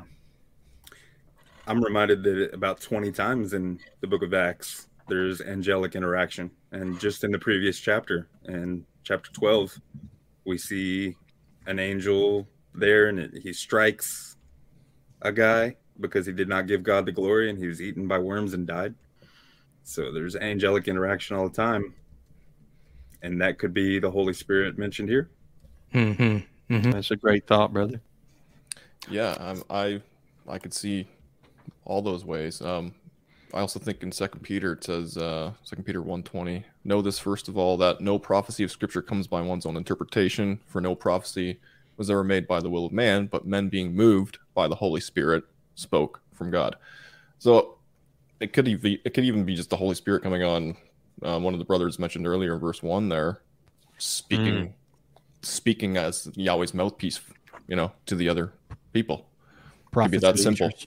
Yeah. Yeah. Cool. It could be a Yeah, mul- 'cause that- multitude of things, but I mean, that was my argument for uh, the the Trinitarian in my debate was to say, well, it just says the whole you know the Holy Spirit said, but we don't know. Like I was asking him, like, how did the Holy Spirit say this? Like yeah. if you're in that room, put yourself in that room for a minute. There's a whole- there's a group of dudes and they're fasting and praying, and then what? They all got like a word of the Spirit as a gift of the Spirit, and all had the same message at the same time, or did an angel show up and audibly speak, or did an angel was it not an angel? Or are you just trying to tell me that just out of out of the out of the ether you they all just heard a voice collectively and knew exactly mm. the answer on what to do?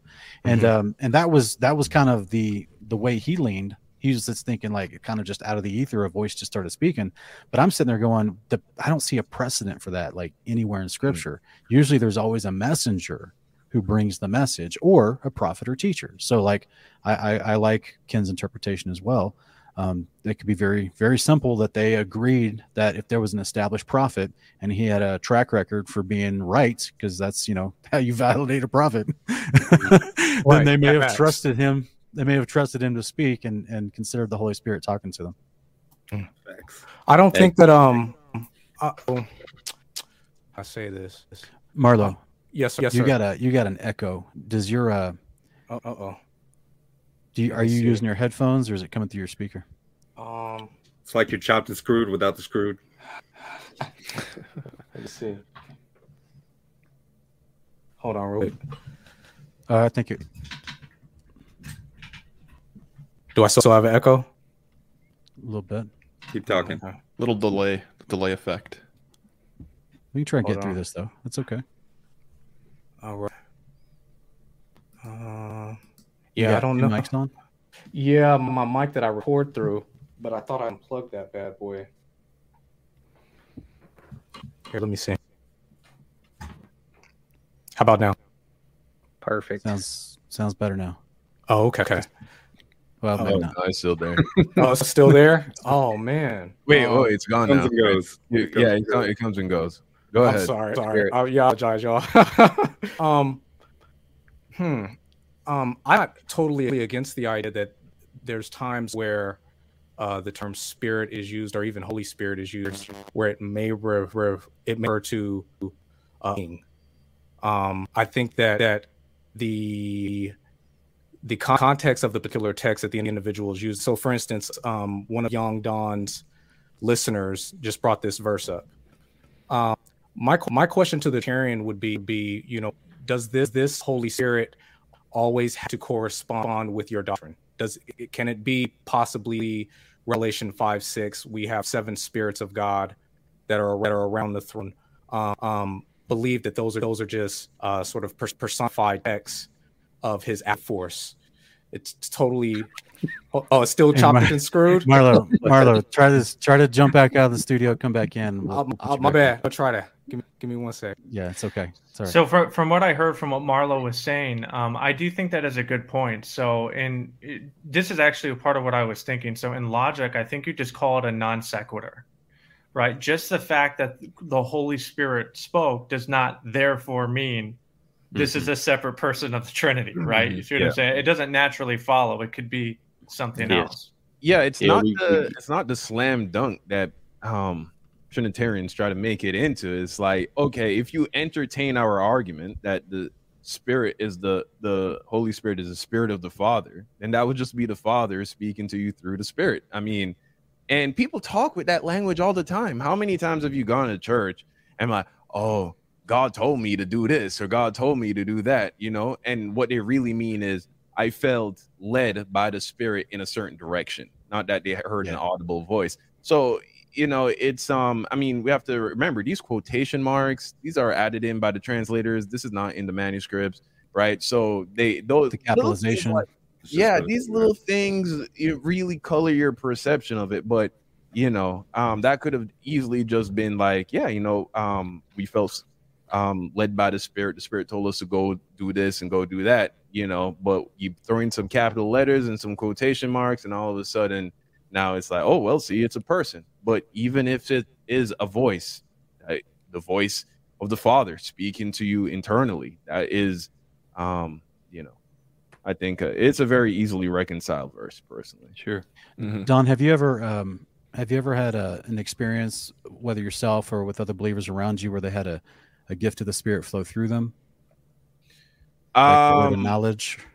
like a word of knowledge. I haven't experienced that firsthand where somebody, you know, said something that was um like they knew something they shouldn't have known.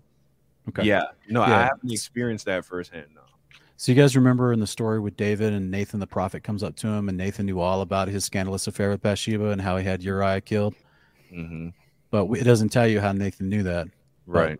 the prophets were rolling with the spirit and like that was i mean you literally read the beginning of first samuel and um, nathan the prophet is coming or samuel the prophet is coming down uh, from bethel with a whole bunch of other prophets and then then they're all prophesying. It says the spirit jumped off of them and onto saul and then saul starts prophesying. Yeah. so like they they all were just flowing with the spirit of god and then the spirit of god in my opinion caused nathan to know that through what the new testament gives an actual wording for in first corinthians is what we call a word of knowledge and that has actually literally happened to me in my life for the purpose of ministry and it was right. It was correct and it caused that person to change their life when i went up to this random stranger and gave that word of knowledge information i should not have had Mhm. and it and it changed that person's life and uh, and their friend's life. Their friend even gave their their heart to Christ because they saw that the first person changing, and so and and I was just a dumb kid who didn't know what I was doing. I just knew I was just told it was possible. I read it in the scriptures. It matched what I was told, and I was like, I would love to do that. And then the father was like, All right. If, you got, the- if you got the, the bravery to do it, I'll let you do it. And so it was a fascinating time in my life where it happened many, many times to the point where I didn't know how to, I didn't really have anyone discipling me and, and who was familiar with that. So I just kind of asked the father to turn it down. Hmm. Um, so that I, because it was kind of, it was coming to my mind and my heart in so many different circumstances that was, I was struggling to interact in a normal way. I didn't want to turn into a crazy person, right? So like I was, I, would- I would be at work and I'd be next to the coworker next to me, and I would see something like I would just get information in my head about their life, and I would pray for them. I didn't. I tried to use wisdom, and I didn't always just blurt out whatever I had coming in my mind. I just thought, oh, maybe this is what I need to pray for them about. But in the 20 plus different instances where I actually had the bravery to go talk to the person, many of them were strangers I'd never met before. The information was 100% accurate Mhm. and this isn't this isn't being psychic. That's the worldly pagan stuff. This isn't esp this is what's called a gift of the spirit that the prophets used. And so i you know that's where i'm like is that possibly what we're seeing sometimes when it says the spirit told me not to go back to jerusalem when paul's talking like Mm. that in, in the book of acts? Mm. you know what i mean? Now here's another quick example of the book of acts where it says the spirit told philip in, in chapter 8 verse Mhm. 29 it says the spirit said to philip go over to that chariot and stay by it so philip ran up and heard the man reading isaiah the prophet. Do you understand what you're reading? Philip asked. How can i he said unless someone guides me? And he invited philip to come up and sit with him. Now this was the ethiopian that was reading the, the book of isaiah but so i've heard trinitarians say look the, the holy spirit's an independent person. He literally just spoke to philip philip did this amazing thing and, and got to share the truth of isaiah with this guy but look what happens guys if i go literally right up here Verse to 26. Right. Now an angel of the Lord said to Philip, oh, Okay, am I am I still chopped through? You mm-hmm. "Yeah, are. Yeah. That just sounds like a Oh, man. remix, like Wes was doing earlier. Man, this is not a good remix though. It. It just comes and goes. We can we can make out what you're saying for the most part. Yeah, but I don't. The audience, I want the audience to be able to have a have a good experience. Um, um, I'm gonna have to hook up hook up a different mic. I'm gonna mute my, myself and let you go ahead. All right. Okay. Oh, Sure. this and also on this point, is this Jesus? is this Jesus? i would say no Yeah, right. Would- It- now an angel of the angel. Lord, right? That this is the the same Jesus that we were taught is um or we're Oh, told I see. Trinitarian- yeah. that is uh in the Yeah. Old Testament, right? The the angel of the Lord. oh, yeah. my bad. That- this is a great point, brother Sean. I've never seen this before. I mean, I've read Acts eight, obviously, but I've never hooked that up. I, I appreciate that point, and of course, it reminds me of Hebrews one. Um, the angels are ministering spirits, right? Right. that's right So that's great. That's a great point. And like you brought up a minute ago, uh, young Don and Sean were both mentioning like the the quotation marks and the capitalization, even especially in that passage where it says the Spirit capitalized. A lot of people want to ascribe that to a triune being Mm. of this Trinitarian understanding, but uh, it, it doesn't have to mean that. There were no capital letters in the original Greek. Those were the only points I was going to bring out, by the way. Ah, okay so you sound much better, by the way, though. Oh yeah, I, t- I unplugged my Yeti mic. Um, if you go to like Isaiah 63, where um, Isaiah is recounting the Israelite um, journey in the wilderness and whatnot, and how they rebelled and vexed the spirit. It's linguistic nuance. You see that word "spirit" with a capital S. That's going to be used to sort of justify their doctrine. Um, but when you go back to look at the account, it was an angel, right? Mm. well, it actually says it in verse verse 9 the angel of his presence then right? Or you could just go back to the verse nine to get the immediate context, right? yeah Um, but those capital letters, uh, you know, that that's all the justification that they need sometimes. But it, Mhm. you know, um, I would say that it at least trying to give them the benefit of the doubt. Uh, there are texts where the word, the term Holy Spirit is used, and it's referring to a, pers- a, a person, a being. It's not necessarily their doctrine, but you know, it's the details that matter. Mhm. it's fascinating So got- Uh, oh, Go ahead, Mike. well, I was did uh apologies if we might have already covered this, but did you address Second Corinthians three seventeen? because this is something that I, I definitely get a lot, right? Because th- that is a passage that verbatim says, "And the Lord is the Spirit," right? And where Yeah. the Spirit of the Verse Lord is, 18. is freedom. hmm You know, that's just one thing coming back to my mind here. So, thoughts? Well, that would leave Uh, the Trinitarians with with uh, two people, not three, right? Because if that Lord in verse 18 is the Christ, if we scroll back up, yeah, there it is, right? So if that Christ in verse 14 is the Lord in verse 16, and verse 17, the Lord is the Spirit, then that leaves you with two people, not three. So that's well, a problem. j- it, it to to try to accurately represent the Trinitarian side there, they would claim, well, see, this is an example of that special ontology, that that special co-substantial essence that they preach, and that's where I Mm. would say it's it's not. It's just because this is First Corinthians uh, 15, verse 45. The last Adam became a life-giving spirit. Can we go to First yes, Corinthians yes. 15 while we're in Corinthians and on the topic of essence? Yeah, because he Yeshua became a spiritual being, and I've heard Trinitarians argue that he was resurrected resurrected back to his bodily dirt flesh, and they'll and they'll say that he is while in the flesh he was 100% man, 100% God with the hypostatic union, and after resurrection he still had a hypostatic union, and I'm sitting there going, well then how is he can still have the same essence of the Father? The Father's not Mm. now 100% man also, Mhm. so like I, I've just never understood these arguments, and the hypostatic is like is like level you know level nine thousand of eisegesis in my opinion. Oh, hundred percent, man. It's up there. so like right here, you know, first Adam became a living being, the last Adam became a life giving spirit. Mm-hmm. Right. This this is the ontology of what we're promised at the resurrection. Like you'll be you're not you're not made of the dirt anymore.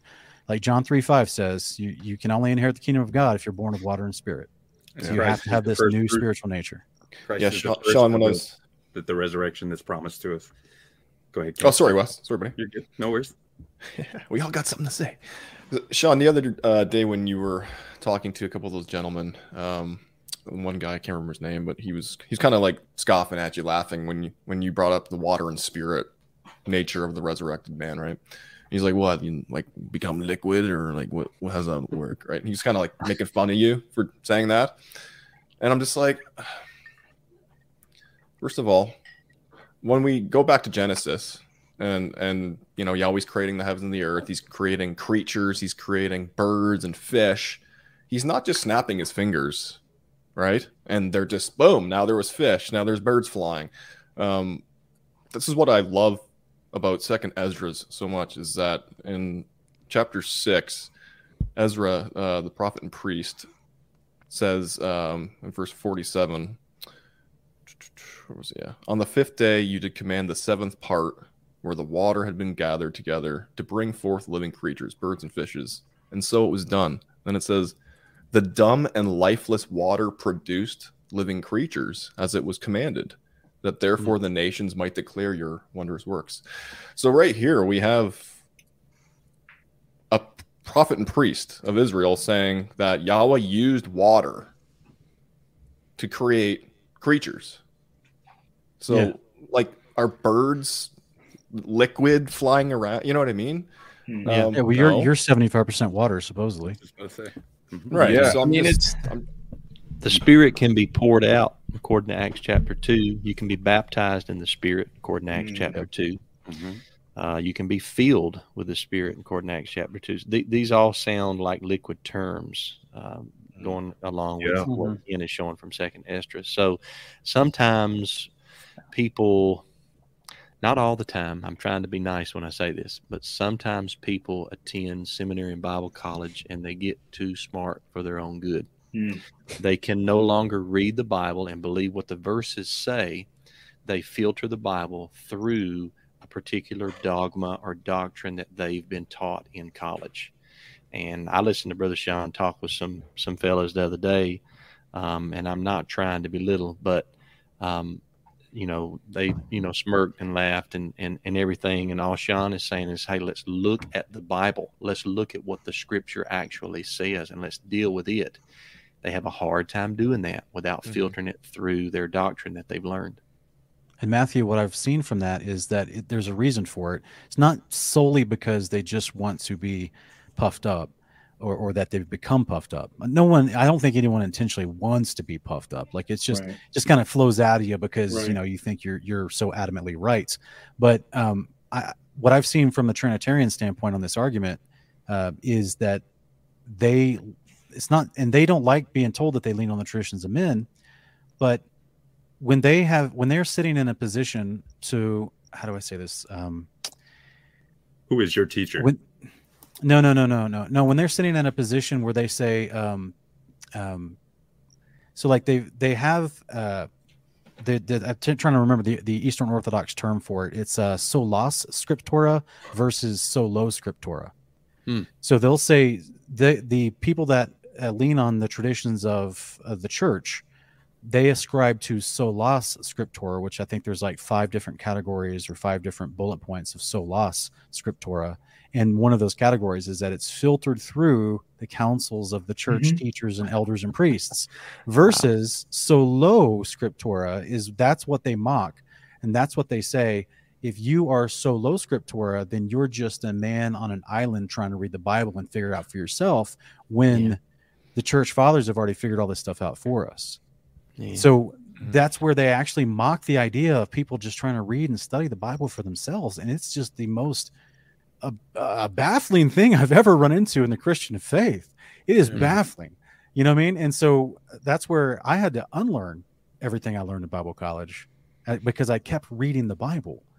Like when i Mhm. went to bible college i was still young in the faith three three years old in the faith maybe four years old at that point. So like i but and i and i realized quickly by the second semester that they were teaching more from the books I had to buy from the from the bookstore as opposed to the actual scriptures. I thought I already had the curriculum for the Bible college when I when I signed up. I was that naive. I thought, well, I've got plenty of Bibles. I've got this little little handheld Bible translator. It's got 14 different translations, and I'm like, I've got. I don't. I'm not going to have to spend any money on books. Boy, was that wrong?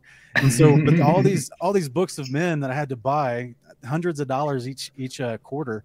Uh, for these classes, and then I started quickly realizing they're teaching from these books, and I'm just sitting there trying to read my Bible in class and not get in trouble for not paying attention. So by the time I got out of Bible college, um, I kept reading my Bible and I quickly realized that um, no disrespect to any of those. All right, guys. Uh, hey guys, that. I gotta bounce. Um, sorry. Um, my my Okay. daughter is screaming her head off. So Uh-oh. uh, yeah, I gotta go. But it was a pleasure. Um, you know, sure. I hope guys, please go ahead and subscribe to everybody. Uh, if you want the cheat code to that, I put Sean's link in the description, and he's shared all of these brothers in his channels. That's how I found all of you, by the way. So shout out to Sean, dope friend. But yeah, if you go subscribe to Kingdom in Context, and then just go to um, channels, he has all of these brothers linked in his thing, so you can go and subscribe to all of them as well.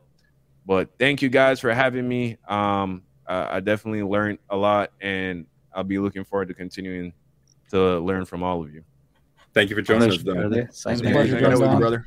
Talk to you later, Take bro. dude. Shalom, bro. All right, guys, peace out. I was gonna Yeah, say, I'm done. guys. I'm um, done with that rant. Super cool. That's the first time I've ever heard of or met uh, young Don there, and I would love to hear more of his testimony. I'm gonna have to go check out his his channel because he he said he was a straight up heathen till about a year ago. He's catching on quick. You know, I was. Uh, Yeah. it's, it, sorry, go ahead, Sean. Uh, just real quick uh, on before we move away from uh, from Don, uh, he he received a lot of flack in the last six to eight months because he uh, he was used to be a really popular animator.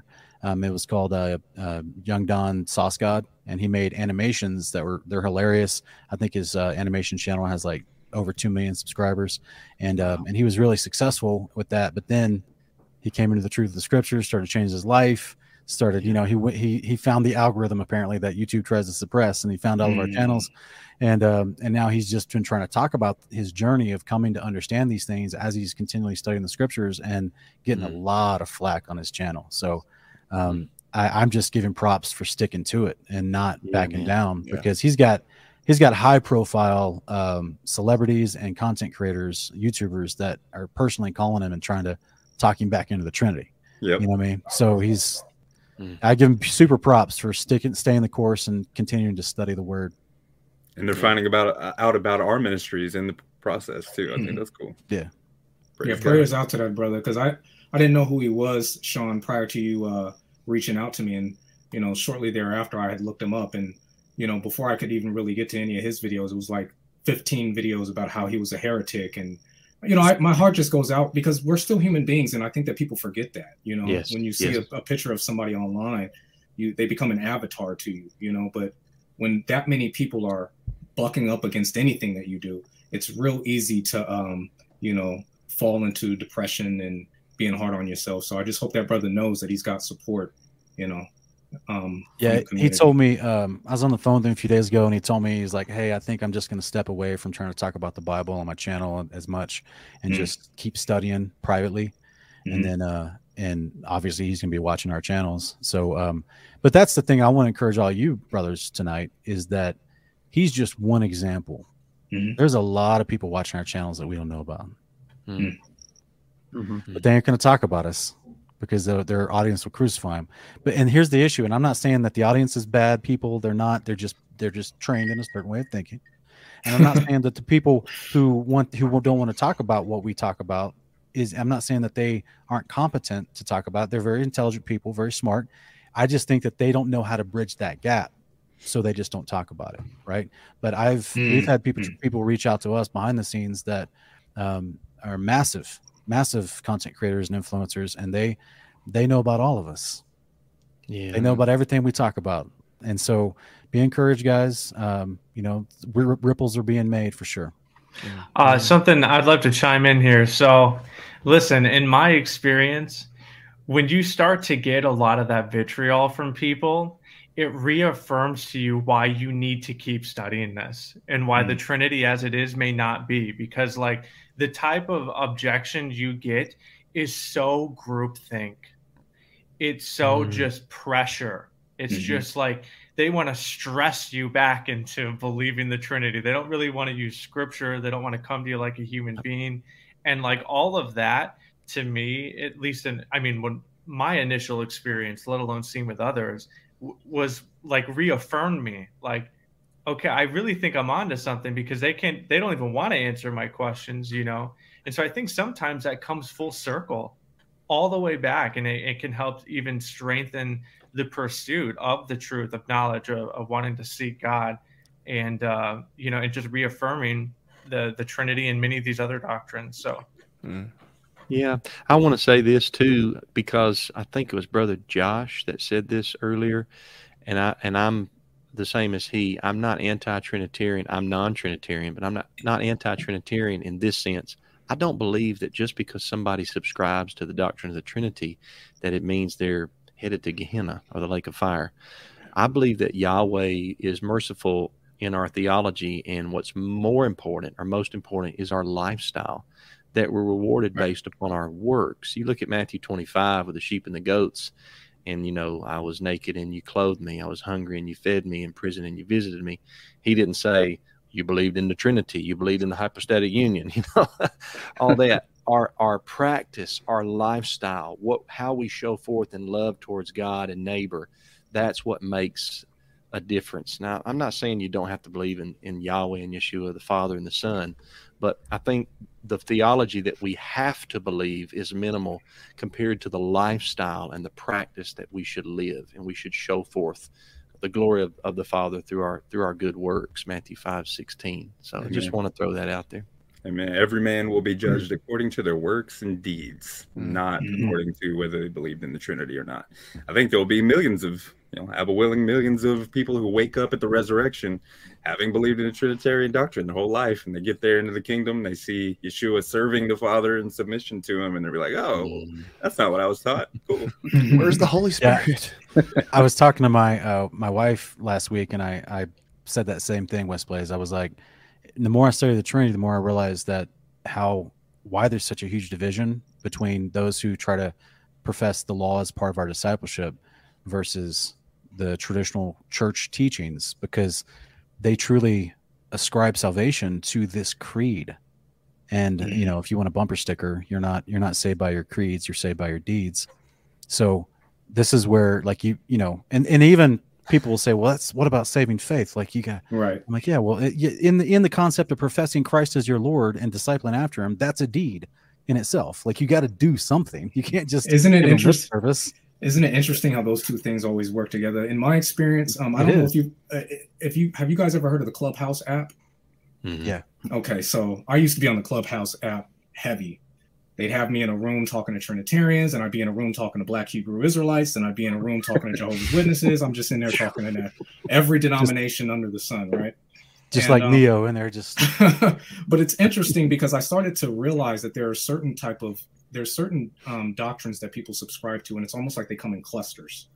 We'll start off talking about the Trinity, and then somehow it bleeds off into discussions about the Torah, and that's all the evidence that a lot of individuals need to perceive me as someone who is just confused about the Bible. Oh, see, it's no wonder you don't understand the Trinity because you're over here trying to keep the law and you still don't even understand that you're saved by grace through faith. And so I've noticed that like everything is hyperlinked. And the, the one thing that I found to be a commonality amongst all the different groups, um, especially Trinitarians, and I try so hard not to group people together, but I can only speak from experience, is so many people will start off a phrase with God put it on my heart. God revealed this to me. And so I began to ask the question okay, well, what rubrics does a person need to employ to determine that this feeling, this wince of electricity that they get in their body, where they're so convinced that it's the Holy Spirit revealing something to them? Hmm. What do you, you have to find something to correspond it to to figure out whether or not it's just you talking to yourself, potentially a demon, right? There has to be something. And I just realized that a lot of people, I think you guys had already brought this up, are just afraid to just read the Bible and let the Bible, let scripture breathe. Yes. Well, because Yes. again, They're, they they're made it- afraid. Hmm. Oh, sorry. Go ahead, Michael. I was gonna say, I just think people are afraid to to have anybody disagree with them in general. So like the Good the point. world that I come from is TikTok. All right. So I got like hundred subs on on YouTube, but on TikTok I'm pushing like 45k. and like that is the first thing people ask you. You'll get on, hey guys, how you Yeah. doing? Thanks for letting me in. Do you believe Jesus is God? yeah. Instantly. That, that that's it. No, for that's the type of attitude right that people come You're right. come out with you. And uh, i just think it, it really is revealing about where many people are at. And uh and just like the type of insecurity maybe not always but i think in many cases associated with that right? Because they think they know everything about you based on, on and you judging that question. And like here we are in our experience we've been wrong so many times. You know we're just like yeah I, I really just want to tell you what i think and why god Mhm. forbid right you well know but said. you know it's just gotta there it's it's like a mixture of like a clickbait and like just uh, I don't, I don't even know like people write off their their comment section too and they just you know it's like drama that many people in fact i just made a video about one guy i won't name drop him but it's very clear he didn't actually want to discuss the scriptures he just wanted to know if you believe jesus was god or not and if you said Mhm. no he was just going to roast you right Yeah. Mhm. and and you see that all the time. I know Sean's finally on TikTok praising Yah for that because we need him there. but like you'll see it, you'll just be scrolling, and so many people stream with the Jesus is God. Yes, Right? everywhere. Yeah. You, you know, and to me, that's such an oversimplification of a complex thing. Mhm. You, you I know, agree. and and like again, that's like the meat and potatoes. If it is true, it's almost irresponsible to just be coming out there with a statement like that. In many ways, I think it fosters in an unfruitful environment.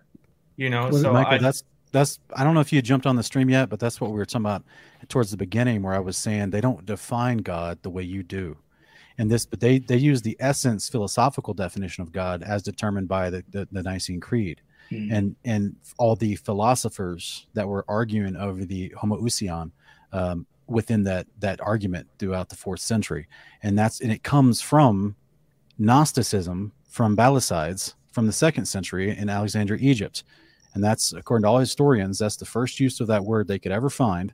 And then here you go, 200 years later, all the Trinitarians are using that specific word, homoousios or homoousion, however you want to argue it, to, de- to describe this special essence that can't be defined somehow. But it's not the spirit that's described in the scriptures. So they're given a different definition of what God's substance is made of and how it's shared with the Father, Son, and Holy Spirit. And that that's what they say that Jesus is God. That's what they're referring to. So, like you see me argue with Trinitarians, and I say, "Yeah, I believe he's God because I believe Hebrews one 8. and then they'll go, and then they'll go, they'll go, "Oh, but but but do you think he's eternal?" Because they, Right. the, in their mind, the eternal is connected to that co-substantiation of that special essence, Right. which is a philosophical premise, and that to me, that's where you're going to get the same outpouring of affirmation, just like Gnosticism requires. Hmm. Gnosticism says you're not saved unless you have the right knowledge and therefore can repeat the right creed Hmm. versus the the faith that handed down to us through the prophets, which is in the word clearly that we must disciple after our our, our Messiah. You know what I'm saying? Like in I, and we may not have perfect theology. We're we're learning as we go. We may not Yeah. have the perfect knowledge, but we we can walk it out the best we can in repentance and humility. And that's Mm. our testifying moment that we know Christ and are in Christ is that we do his commandments. Not that we have some sort of Preach. creed that we have to repeat. So this is where to me I I think the reason we see that stuff in our comment section and the reason and and the the origins of this thing is from philosophy Hmm. and is tied that's why they kick you out if you don't repeat their creeds Mhm. it, I mean, it's so funny you mentioned a, an- a new app called Clubhouse because that's what I jokingly call the Trinitarians. They're their own clubhouse anyway, they're their own theological clubhouse. And if you don't have the password, you can't get in. You guys remember the the Marx Brothers skit about the password swordfish? Did you guys ever see that where they're like, No, what's, the, what's the password? Swordfish. And he finally figures out the password, and then he he get, he lets himself in and kicks the other guy out. And then the other guy knocks and he opens the window and he's like, "What's the password?" And the guy's like, "Oh, you're not going to fool me. It's swordfish." And he goes, "Nope, I changed it." And he shuts the door. And so you're like, that's that's literally what happened between the Council Yeah. of Nicaea and the Council of Constantinople. They Hmm. they were differing on Right. what is this homoousios or is it homoousion? And they, and they were trying to figure out like how do we pronounce this Greek word to describe an ontology of the substance of the Father and Son that's altogether different than what the Bible even describes. They weren't even Hmm. arguing what the Bible actually described at all. Hmm. They were arguing a philosophical ideal that literally they pulled from from Gnosticism. Hmm. But the average Christian doesn't know this. No. They just hear Jesus is God and they think they have to believe it if they're going to be saved. It's very disingenuous. This is why you've seen me and and some of you guys have probably seen me in that most recent encounter with some Trinitarians. I I tried to lovingly say to them, "You're not defining your argument. You think that you're expressing to me Jesus is God, but you only you honestly just sound like modalists because you keep saying Jesus is Yahweh." Yeah. Oneness. Yeah. Yeah. I got to get going, guys. Man, I got like 30 thoughts in my mind, but I, I told my beautiful bride I would be off by nine o'clock. So um, she said, I got to my go. Brother, bed. appreciate So- you. Love you, I brother love Matthew. everybody. Love you, Matthew. You're awesome. Arlo, brother. hit me up. I've been wanting to talk to you, brother. you got me up. it. Absolutely. Shalom, guys. Shalom. Hello. brothers i must i must depart from this epic uh council of theologians as well but um right. before i do i have i I've, i have a um an anecdotal tidbit to share with you guys that i wanted to share earlier when it was more applicable uh, within the context of talking about like was it acts 13 um you know where it's the holy spirit said you know how does that play out tangibly right Okay. um, so my Opa, my Opa drove a truck for the German army, and he was a man of few words. Um, it really hardened him that whole experience of growing up in that environment and having to fight a war and all that stuff. Anyways, when I was a kid, he told me about a time when he was driving truck and uh, he was in charge of like uh, like 50 guys or something like that in the back of his truck, transporting them around. And Okay. uh, sorry, Guys, Ken's been sick before tonight, so he's getting over a sickness. Yeah, my my throat is dry as a Sahara desert right now, but He's not crying. He's not verklempt. yeah. Anyways, so he was driving this truck. It was late at night. This is how he's describing it to me. And he heard a voice next to him, and it said, "Abram, pull over, get out, and run." And he thought it was the guys in the back. So he had this little latch behind him, I guess, this little canvas latch, and he driving. And he's poking his head up the back. What, what was that? And the guy's like, "We're well, you're not talking about. We're not. We're not talking. You keep going." Okay, so he's driving again. Same thing. Voice sounds like it's right beside him. Abram, pull over, get out, and run. So he's confused. He's still driving. The third time, same thing. So then he says, Lord, is this you? he just, Lord, is this you? he pulls over, gets out, runs, and a bomb comes and lands right on their truck. And everyone's dead except for him. So, all that to say, he heard an audible voice. This is this is how he described it to me, and I this is how I understood it when I was a kid. Three times, right next to him. So I, this is how I think it was the Holy Spirit talking to him. Um, Didn't have to be an angel sitting next to them, even though it could be an angel. I, I just think Yahweh can use Mhm. this whole spiritual system that he's created and tap his voice into the air right next to a person and be like, Mm. boom, you know? So, anyways, that's a, a bit of an anecdotal story. I figured I'd share with you guys. I, I have a couple of them. It's very interesting. Uh, angelic interactions on my uh, my grandparents' times in the war. So it's made me a firm believer even more that uh, you know what I'm reading and what I'm studying and, and believing in is true. Because I mean, my parents, my grandparents. I don't know how if you guys can empathize, but I grew up just thinking my grandparents were saints, utter saints. They never sinned. They were the kindest people. You know what I mean? yeah. So I was like, man, like they're they, if they're either lying to me, talking about angels and Holy Spirit being next to like, or it happened, and I choose to believe it happened because they were godly Mhm. people, and you know. So, anyways, I'll leave you with that. We love you, That's Cam. awesome, brother. That's a great story. All I right. think in the modern day, if someone just dropped their phone in the seat next to them and their TikTok accidentally opened and they heard "run," dun, dun, dun, dun, dun, dun, dun, dun, they'd be like, "Is that the Holy Spirit talking, or is that?" yeah. All right, guys. Yeah. Here. Awesome. See you, brother. Love you. Talk to you later, man. Shalom, Get better. Shalom. You guys, uh, I appreciate you guys uh, joining me tonight. We don't have to end it right now. We, I know there's a few more verses um, that I'd love to talk about. Um, do, do any of you guys have some verses that you've seen Trinitarians use to support the Holy Spirit that you want to bring up before we? Uh, there was one thing I wanted to say. It's not necessarily a, a verse, but it was sort of going off of what you were saying before. So I think another reason why people have such a hard time uh, just trying to consider scripture openly from people of an opposite position is because they have grouped in the idea that they hear from the Holy Spirit as the means by which they know they're correct.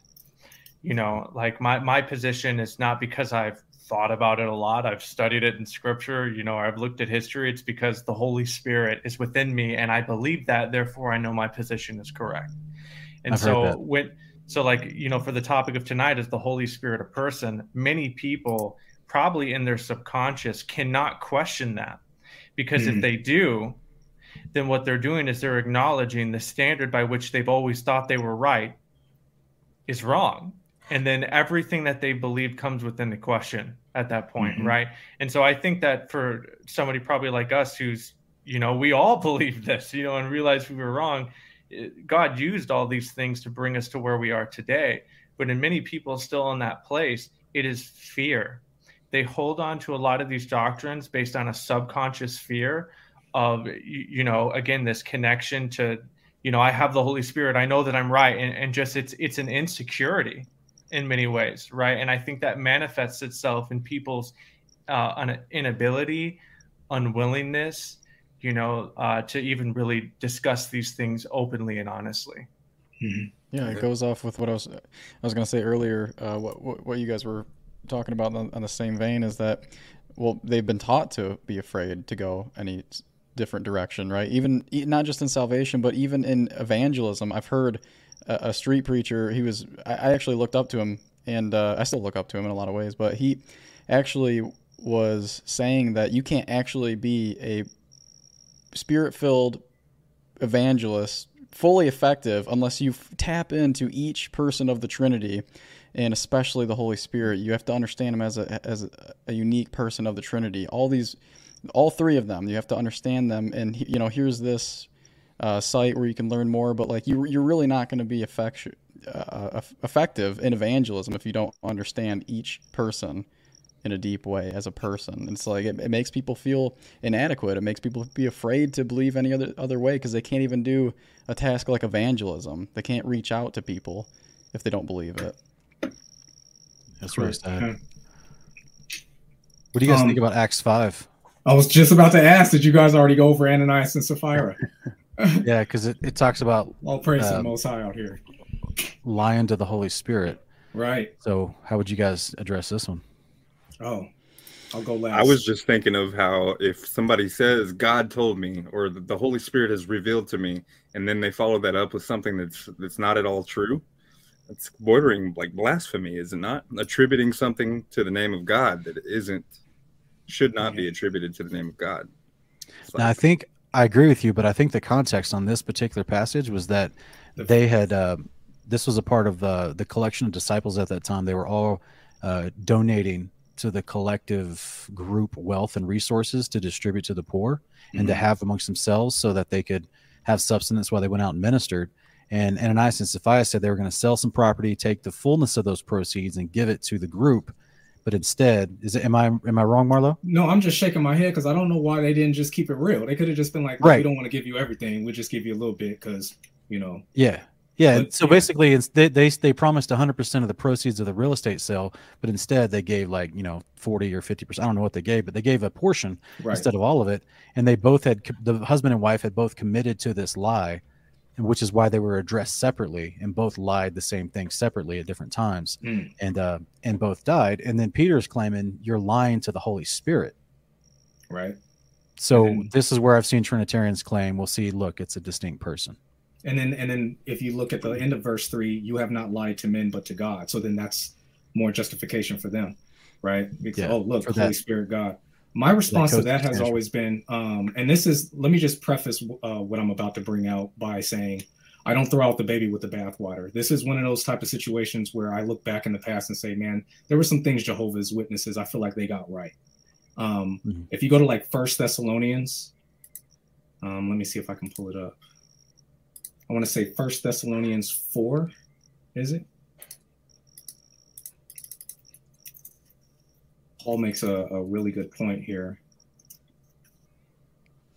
And if you go to verse eight, um, let's see. Anyone then who rejects this command does not reject man but God, the very one who gives you his Holy Spirit. I think that that's the premise there. I think that that is the rubric Mhm. that you would employ to properly interpret what's going on with the Ananias and Sapphira situation, as far as I can tell. Yeah, and you know, I think that that type of reasoning needs to be applied in many different areas. So Agreed. some some people will say, um, like, right, so for Jesus is God, and I'll be like, okay, well, what do you mean? Mhm. And then they'll pull up a verse that says, oh, well, all authority in heaven and earth was given to him. And usually, I want to be like, it was what to him? It was it was given, right? Uh, but, but, but but anyways, Nice. no, but but then I'll usually just but then I'll just agree with them and be like, okay, so all authority in heaven and earth was in fact given to him. He has that in that sense. Sure, he's God. Um, and so I think that that's um, a similar, maybe not the same, but similar idea of where the Holy Spirit is in representation of the Father, right? That's who you're lying to, right? Mhm. Well, the word And- the word God itself means a divine being or a ruler. So Right. that makes perfect sense. If Yeshua is given authority to be a ruler underneath his father's authority, he he's still considered God. This is why Hebrews 8 1 8 says, To you, O God, your God has anointed you with the oil of gladness above your companions, right? So it's in both instances calling both Father and Son God, but it's not referring to some special philosophical ontology. It's just literally talking about two different levels of rulership and hierarchy. Mhm. A leader, a judge. Yeah, and in the same way, uh, to tag on to what Marlo just showed from First First Thessalonians four, this is what Acts two Peter's preaching. Exalted, that's Yeshua is exalted then to the right hand of his Father. He has received from the Father the promised Holy Spirit and has poured out what you now see and hear.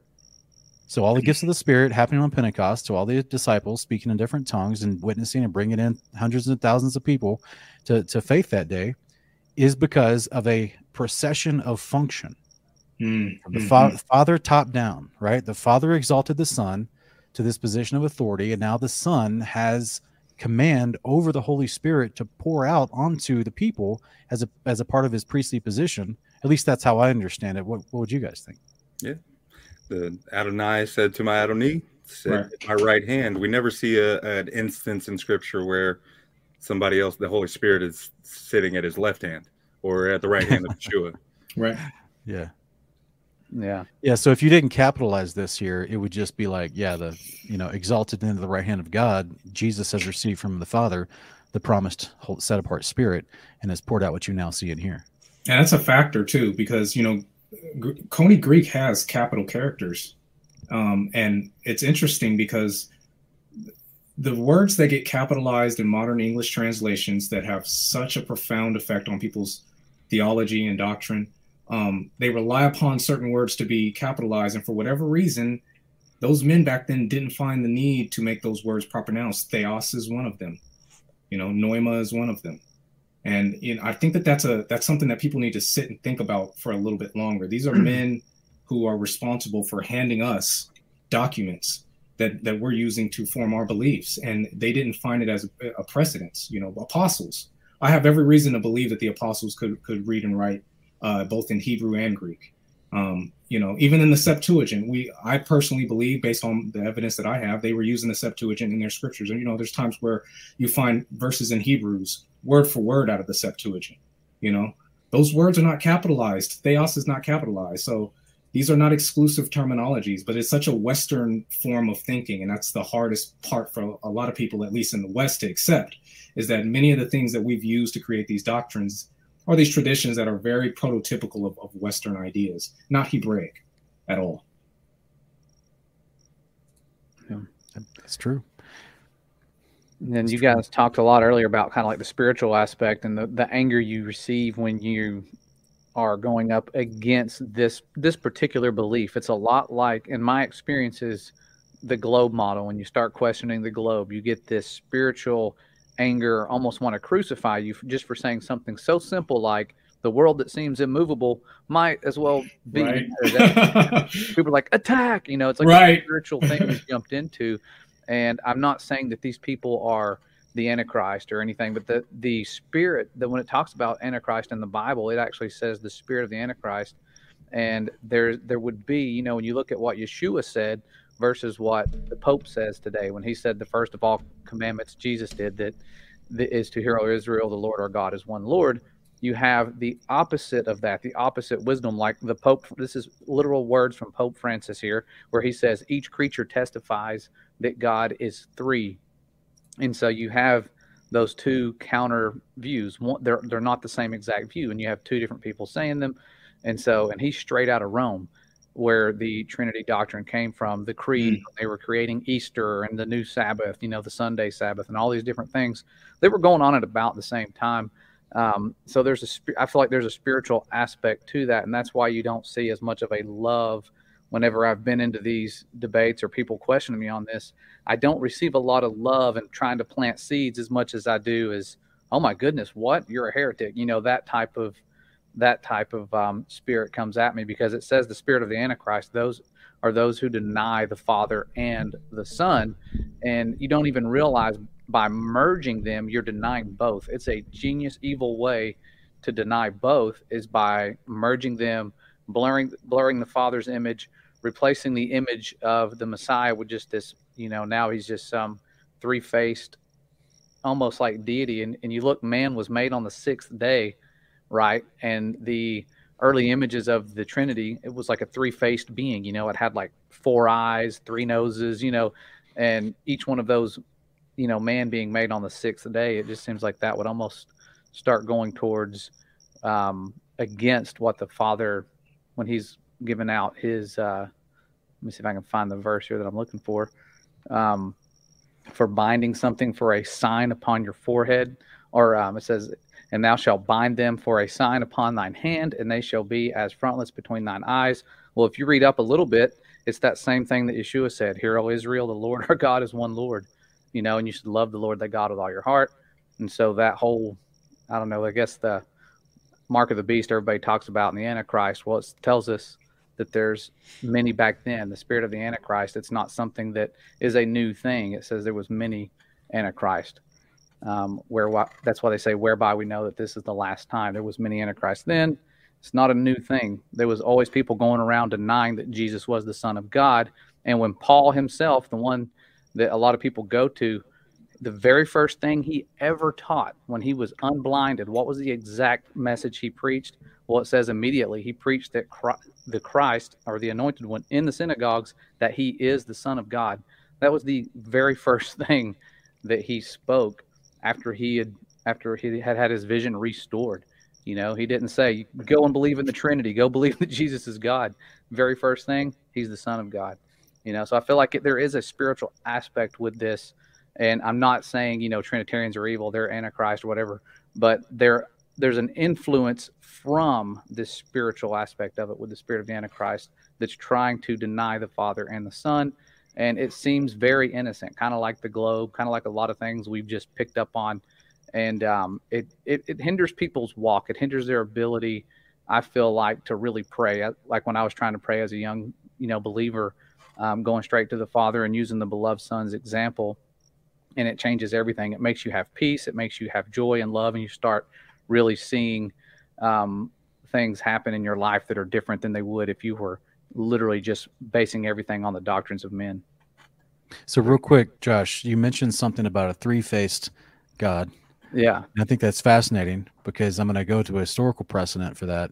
That's not anything to do with, with the faith of the scriptures and Torah. Um, but it's this this concept is this is why I keep mentioning this idea of Trinitarians define God differently. They don't define it the way we've been using it in practical application. We think of a Most High who gave authority to His Messiah, His anointed one, His Son.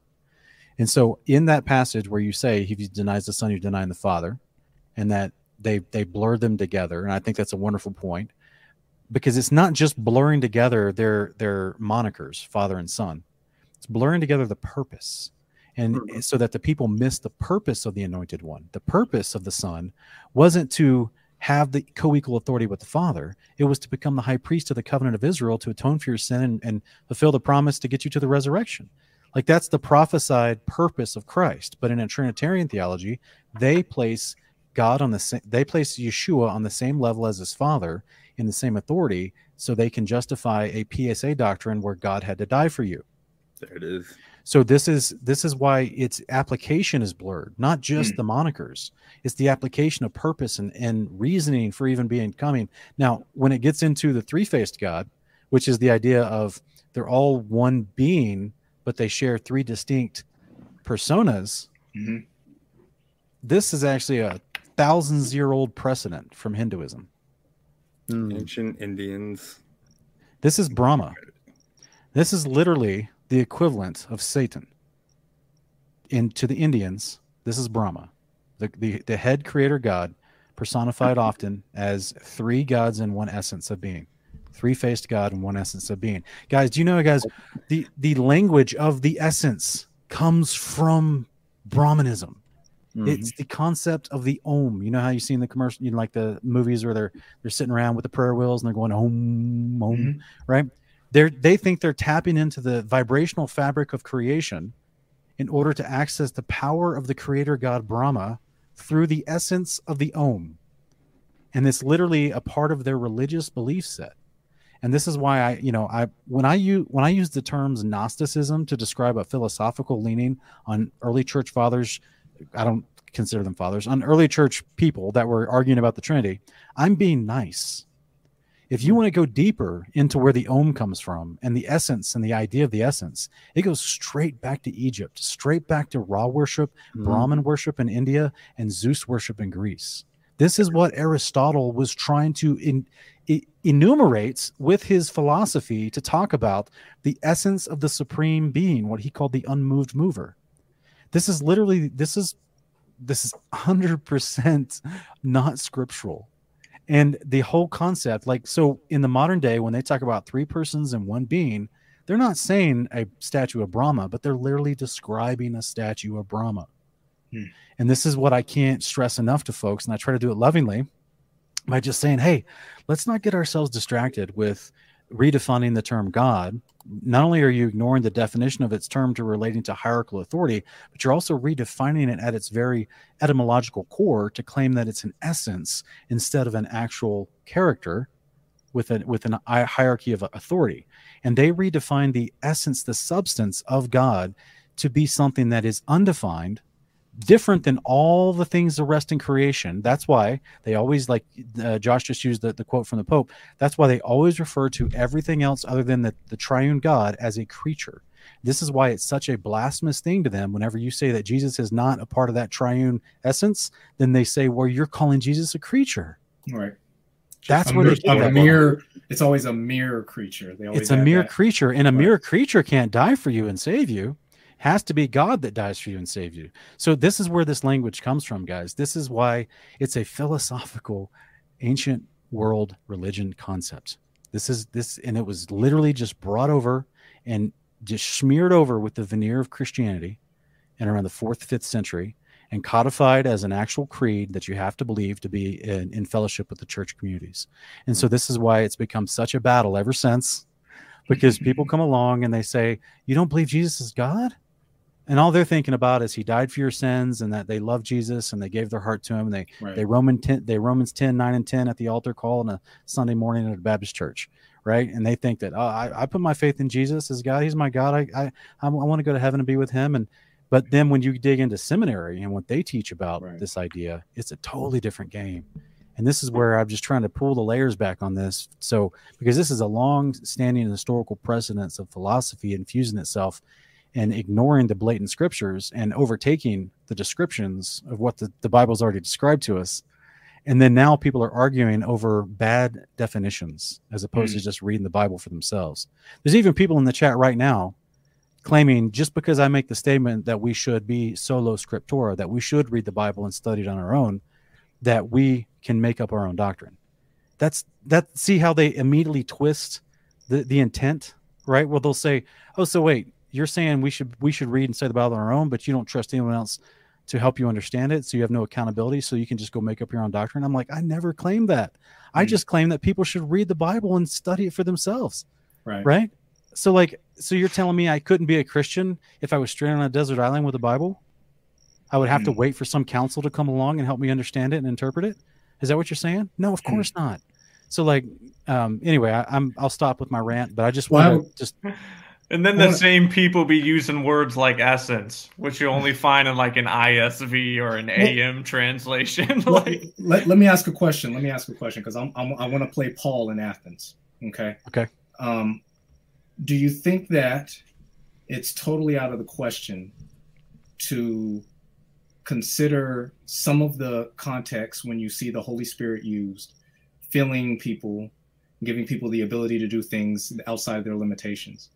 That the word essence is completely inapplicable to His Holy Spirit. Would you would you say that? from from the origins of the word Mhm. and how it was brought into the conversation from the the fourth century uh, for Nicene Creed as well as the discussions lead up to the Council of Constantinople in 381. Yes, it comes from Gnosticism, uh, and check out my live stream I did last night where I actually give the literally the, the historic scholarly citations of where all this stuff comes from, Mhm. and and of course Gnosticism Gnosticism is literally ancient uh, uh, ancient Aristotelian uh, category of essence. Like the the top ten Aristotelian uh, concepts of philosophy, the number one is defining the essence of God. and this goes all the way back to Egyptian negation theology, where um, Egyptians had their own 42 creeds that they could repeat as far as how they could describe God without uh, offending him, and mantras as far as like discipleship. And it was all about you cannot accurately describe God, but you can reference him in the negative affirmations.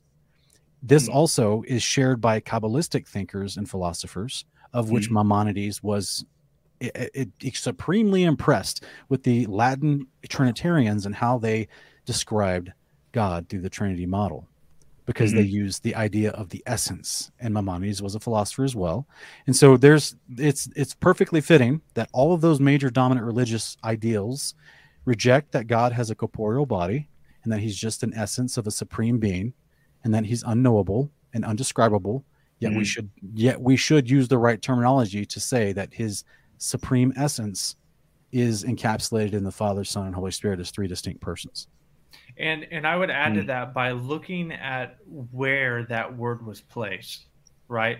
Look at like Job eleven seven, right? They took out the word mysteries and throw in the word essence. Mhm. Why? Look at Colossians 1:19. They took out the word fullness and they threw in the word essence. Why is that? I th- I would find that it has less to do with the actual word itself actually fitting there and more to do with what they wanted to make the passage infer based on something they already believed, right? So, uh, you know, I I- also think that I- sort of goes to that. I asked because there's been times where I've been in discussions with uh, with Trinitarians in particular uh, when it Yeah. comes to the Holy Spirit, and I that's been my disposition. Right, I'm Paul in Athens. Oh, let me tell you about this unknown God before I start going into a mode where it's like I'm really like laying into their pantheon of deities type deal. And I've used that to sort of catapult into this discussion of the Holy Spirit being, in some sense, like an active force. Now, that's Jehovah's Witness lingo, but there's times where the Holy Spirit is talking about um, from an impersonal disposition, as though it's like an essence, like it's some type of power that God is putting in somebody and it's His. It's His spirit that He's putting into people. What does that really mean? I've used that type of language sometimes to help make my point, and it's facilitated a, a, a it's it's not so psychologically suffocating in the room when it's like six Trinitarians and one Unitarian talking, right? I'm I'm being very selective with my words when I'm in a situation like that, and I found that it's been um, it there's utility to that. Now, do I use that language when I'm discussing my beliefs about the Holy Spirit? No, but if I'm talking to a bunch of like Trinitarians that are really riled up, you know, that's been my methodology. That's why I asked the question. Yeah, check it if you have a chance. Check out my video I did last night on my live stream when you have time, and um, I try to just just show you. I think this is the biggest disconnect we've always had with them is that um, we don't understand they from the get go their predisposition is a different definition of God. So every Right. time that they that's how they can just willy nilly claim Jesus is God, but also Jesus is Yahweh. And then you're like, wait, are you modalist? And they're like, how dare you call me modalist? I'm not a modalist. You know what I mean? But I'm like, but Right, your right, right. language sounds like one. Absolutely. Right. Josh, we really appreciate you, bro. If you if you got to get going, I understand. We really Yep. appreciate you, bro. All right, yeah, I appreciate it, man. It's been fun. I, I will uh, hopefully be back on soon. It's been a blessing fellowshipping with you guys. We hope so, Josh. Shalom, Josh. well, Josh. Much love Nice to you, bro. brother. All right, we'll see y'all. Something something I want to point out here too is like, mm-hmm. especially all mm-hmm. you in the chat that are hating right now. I see some of you. I'm talking to you, Berea Knight. All right. So listen, have any of the panelists today called anyone a heretic? Have we said we disagree? Right? Have we presented scripture for their positions? Has mm-hmm. anyone here called you a heretic? Right? Uh, this is something to think about. Okay, because like that's the type of spirit that comes from the other side. It's the Right. fruit, right? Mm. You know and i think that says a lot and, and you know not to like extrapolate this on like the macro but i feel like this is a taken right out of the textbook of the elite man when Yeah, you right. want to scare people and and make them fearful of challenging something you are encouraging them not to use their mind Mhm. not to think not to consider thoughtfully no selah right? In psalms no no selah no pause no think no Yeah. consider. And and that is uh, i i believe what really opened you up to danger. It's not in fact just having discussions with people being able to consider. Uh, no it's calling people heretics. It's it's making people feel like they're going to lose their salvation. Like all this fear based dare we say it propaganda is i think is really what promotes uh, you know um, uh, where the danger is It's just You so know, earlier- ironic to me. Sorry, go ahead, Sean. Uh, no, go ahead, and I'm gonna Oh. address something Marlo said earlier. Oh, I was just gonna say it's just so ironic how much they really press us on the the Holy Spirit being a, a person, and you you know you got to really believe this, but they totally miss the fruits of the Spirit. They don't exemplify the Spirit at all. It's amazing. Yeah, like I've said before, I've seen her be. I've seen them be nicer street evangelizing Muslims than that they treat their own brethren in Christ. So true. So well, they don't earlier, consider Marlo, they don't consider us brothers. Right. I know that's the sad part. Yeah. Um, Marlo, when you were having mic problems earlier, you tried to bring out Revelation five in, in one of your Mhm. statements, but I wanted. I don't think the audience Four, heard you yeah. very well, so I wanted to bring it back to your point, which is also in Revelation one, when it talks about the seven spirits in verse here in verse four, before His throne. Mhm. So talking about we're talking about um, grace and peace to you from him who was and is to come, and from the seven spirits before his throne. And this they've capitalized this s s word spirits right here. Is this talk is is now the Holy Spirit seven? Right. Right.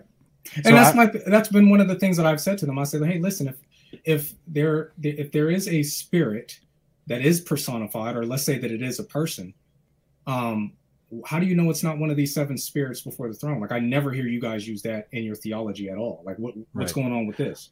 Well, you, do you know why? No, it's because of, it's because of this right here. it's because this theology comes from the same same men that denied angels. Yep. Ah, um where is it where to go it's acts 24 um is it 24 or 23 Well, I know when, like in Luke, and I think it's in all the synoptic gospels, when the Sadducees are trying to catch up Yeshua, and it mentions that they neither believed in the resurrection nor the angels. Yeah, look right here. It's Acts 23, uh, 7 and 8. As soon as he had said this, a dispute broke out between the Pharisees and Sadducees, and the assembly was divided. Wow. For the Sadducees say that there is neither resurrection, nor angels, nor spirits, Wow. but the Pharisees acknowledged them all. Mhm. And Wow. guys, I've tried to say this in the past. Like, I mean, I don't have the receipts right now, but I'm going to in a future video. There's statements where the early church fathers, the Eastern Orthodox early church fathers, literally just say, We've taken the reins from the rabbis of Judaism. Hmm. And a lot of that is they take their doctrine with it. Like it's there's so much of Kabbalistic Judaism that that views the spiritual world in non-biblical terms that Eastern Orthodox, which later became the Roman Catholic Church, that those early church fathers, quote unquote, adopted that same type of ideas about the spiritual realm, the spiritual world outside of Scripture, and that this is that's why it's literally called Eastern mysticism within the Eastern Orthodox Church. They mm-hmm. they believe in a concept of mysticism, and they and they many of them don't believe that God has an actual body. They think that spiritual things are somehow ethereal, incorporeal, they're mm. untangible. You know what I mean? And this is where that you know you've seen me having these conversations with pastors where I end up getting down to it, and I say, you know, I guess this all really just boils down to, do you believe heaven is actually real? like, what do you think this is? Jesus is coming back on a horse. Is that a real horse? Does that horse have stables? Does that horse neigh? Is that like, is this, are we talking real tangible things? Like the, the wedding supper of the lamb, they slaughter the fattened oxen to serve everyone in the wedding supper of the lamb. Are those real animals we're going to be eating off?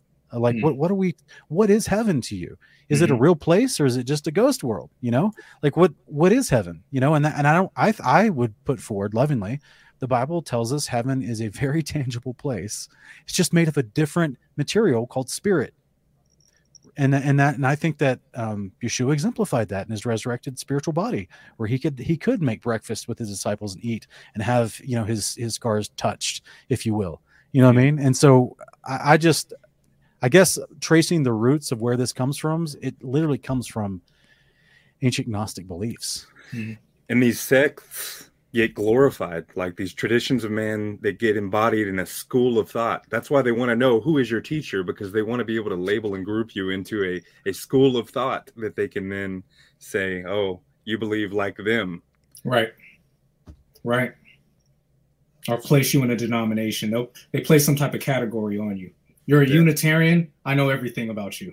and then Right. they'll gladly and proudly tell you which school of thought they you know what rabbi they've trained Big under. facts. yep Big facts. Um, yeah, man. People don't have ideas. Ideas have people.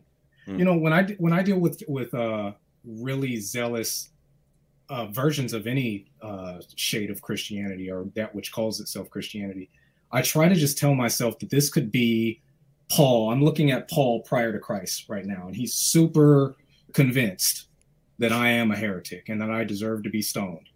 And so I, tr- if I keep myself in that state of mind, it prevents me from responding in kind.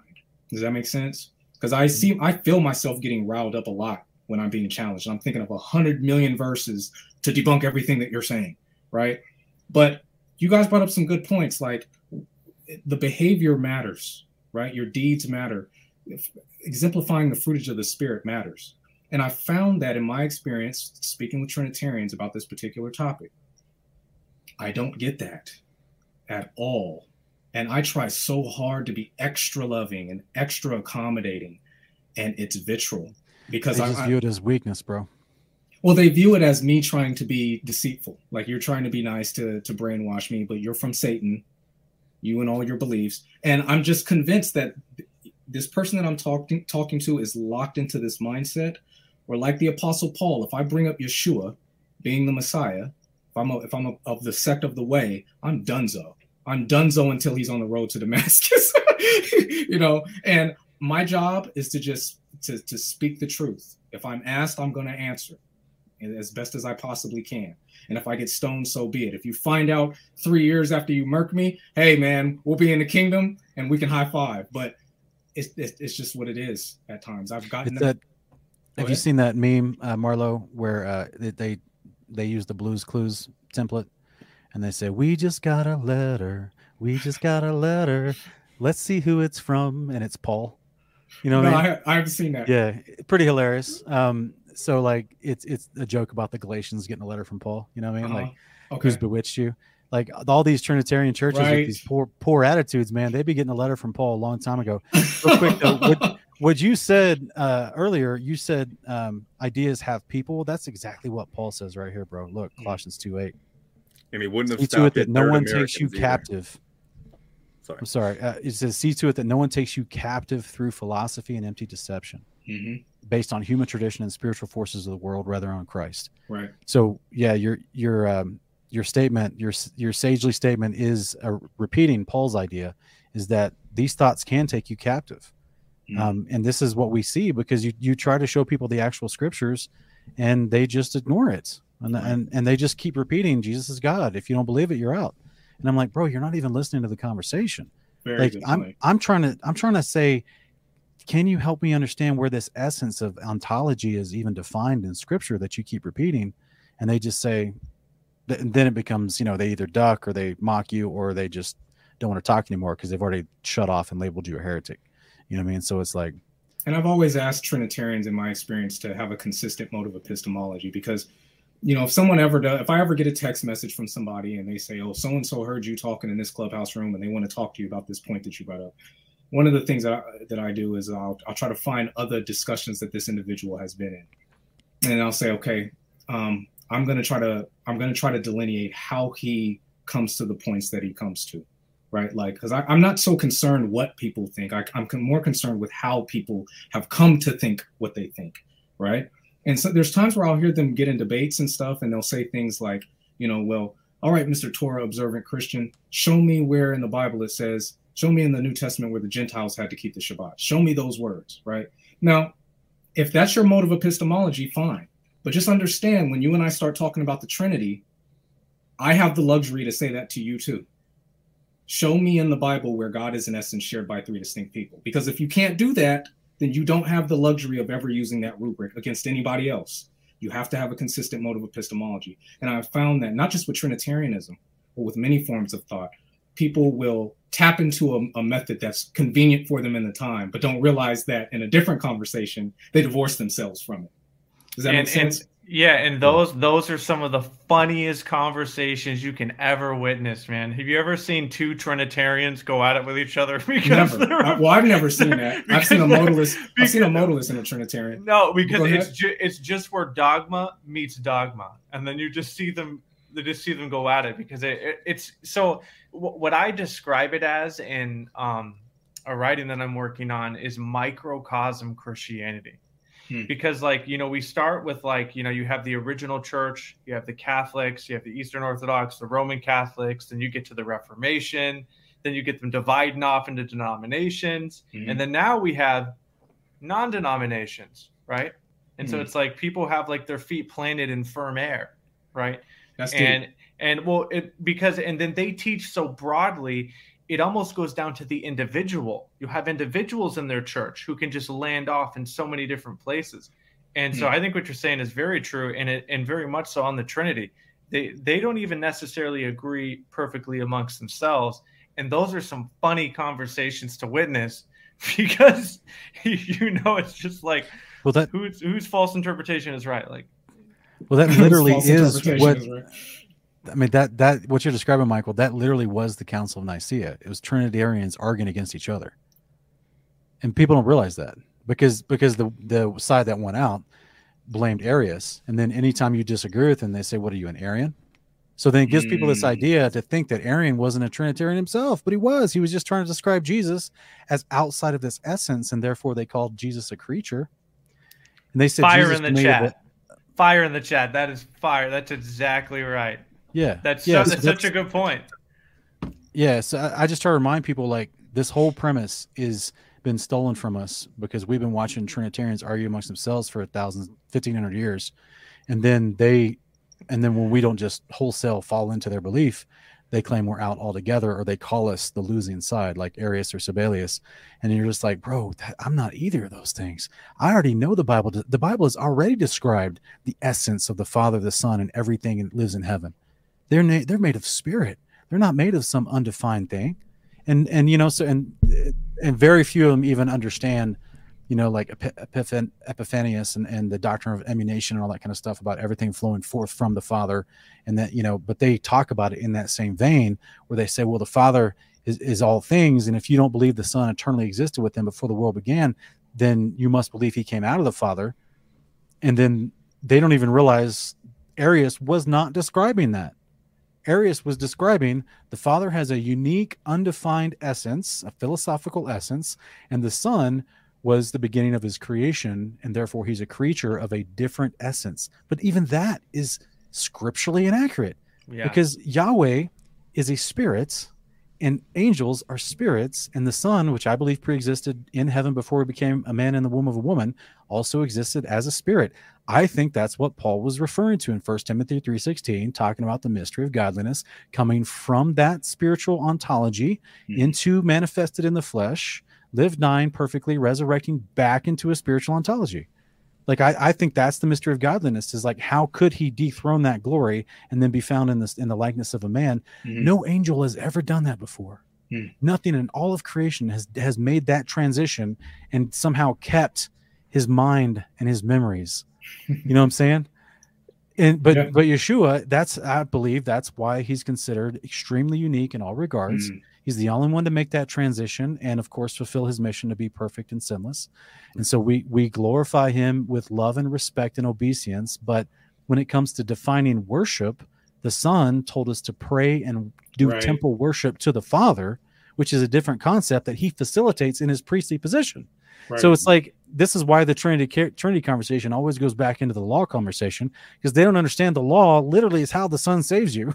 well said. Through his priesthood, and well so said. this is why you see me talk on. You, you see like certain guests on my channel that they get upset when I start bringing up topics because they think I'm deviating from right. the main topic, well and said. I'm not. Yeah. They just don't realize it's all connected. And something to Agreed. add on to that too, which why I think this is just such a great point is because that could really extend to many different things. Like people will quote the church fathers to support a position when in fact they disagree with like nothing else that they believe. That's true. Right? That's true. You know, like it's it's really a great point. They Trinity is I've been I've been guilty of that to the to the vein where I've tried to qualify it now when I say, "Hey, I don't believe everything this guy teaches, but here's his perspective from the 3rd mm-hmm. century or from the 1st century AD right. or whatever." But but I agree with you, Michael, for sure.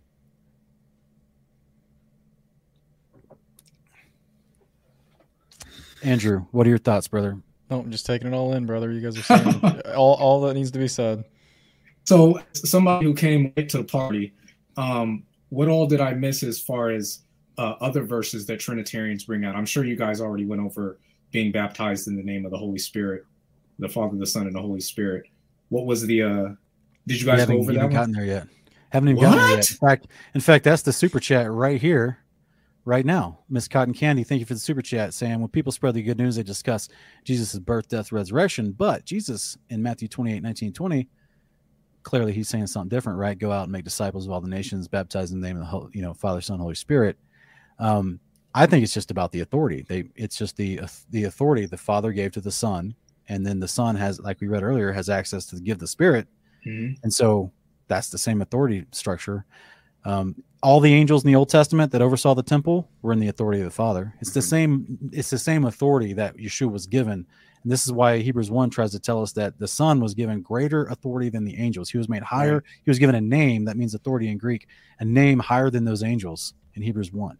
So, to me, what do you guys think? Yeah, and in Hebrew, it's the the word name translated in English comes from a word that means character and authority. Absolutely. Well, it's either that or like Charles Spurgeon says in his book uh, on on the Holy Spirit. Well, I don't know. Yeah, it was a book, but he said basically your baptism is illegitimate if you're not if you don't understand the the Trinity in the way that it's preached. So, yeah. I mean, there's more like that everywhere, but it was, so, so your outward take. confession of faith is illegitimate if you don't if you can't articulate a man-made doctrine. Yeah, hmm. yeah. If you don't say That's it the way they do, especially. It's ridiculous. Worded the way they yeah, word it. Speaking of of saying it a certain way, Sean was one of the first people I heard put it that way. I think that makes a lot of sense. So the Trinity as as philosophy, right, also then exists upon particular speech, right? Mhm. It's the Yeah. words you use. In fact, because it's such a, a new concept, they had to invent new words, right? Essentially to try and describe it. So I, I also think that's um, something worth pointing out because, I mean, in one case, you want to stick just to the scriptures, right? You just want to describe it the way scripture defines it. Um, whereas modern day, uh, it definitely, like, even within itself, it's like because it is contradictory at face, they have to talk about it in a particular way to make it sound like it's not as contradictory, right? Mhm, mhm. Yeah. Um, and so I, I also think that's pretty important. Yeah, I mean, when you got to make up words to describe something, it's becomes more and more evident that it's all just made up. Yeah, let me actually put this on screen. This is from my presentation last night, but it's relevant to this particular point, Michael, you're making. And this is uh, exactly what they were arguing at the Nicene um, discussion. They were arguing this right here. One second. Share Vader Bear says rapture being one of those words too. Yeah. Yeah, check this out. and This- heretic. Yeah. So like at at the Nicene Council, and then leading up to the discussion of the, the First Council of Constantinople in AD 381, they were arguing about again not how the Bible defines the, the nature and substance of the Father and the Son, but their Gnostic terminology of homoousios, which they then had an argument over and said, well, no, what if we call it homoousion? And so instead of an OUS, they added an ION onto it. Mm. And so two different Greek words, and they're literally almost homophobic. They're, they're literally almost the same, where literally one says similar and the other one is same or common. so think about this. You got a bunch of dudes that are all Trinitarians of different veins, and they're arguing over a Greek word. Some of them speak Latin by this point. Some, I mean, we got our Jerome's Latin Vulgate's already published by this point. S- Some of them are coming from different countries um, where they don't even speak Greek as a primary language anyway but they're still arguing over this Greek word, and the and the words are literally, it's not even a pun. It should be a pun because the words mean similar and same, and they're arguing over the same similar words. No, In- they're not similar Greek. words. They're the same words. Come on. This- and this is their contention. They're two different types of Trinitarians arguing over sp- very, very, very specific Greek words to to codify their creed. None of this is scriptural. None of this is a statement of faith. None of this is walking in the commandments to exemplify you love the Father and the Son. This is Hmm. all nonsense. Did these people have jobs? How do these people have this much time to argue about this stuff? What Yo, were they? you I sound thought- like I Marlo right world- now. bro, I thought the world was like I thought the world was tough back then. I don't know. These people must have had it nice, right. really nice to, to have time to argue all this stuff.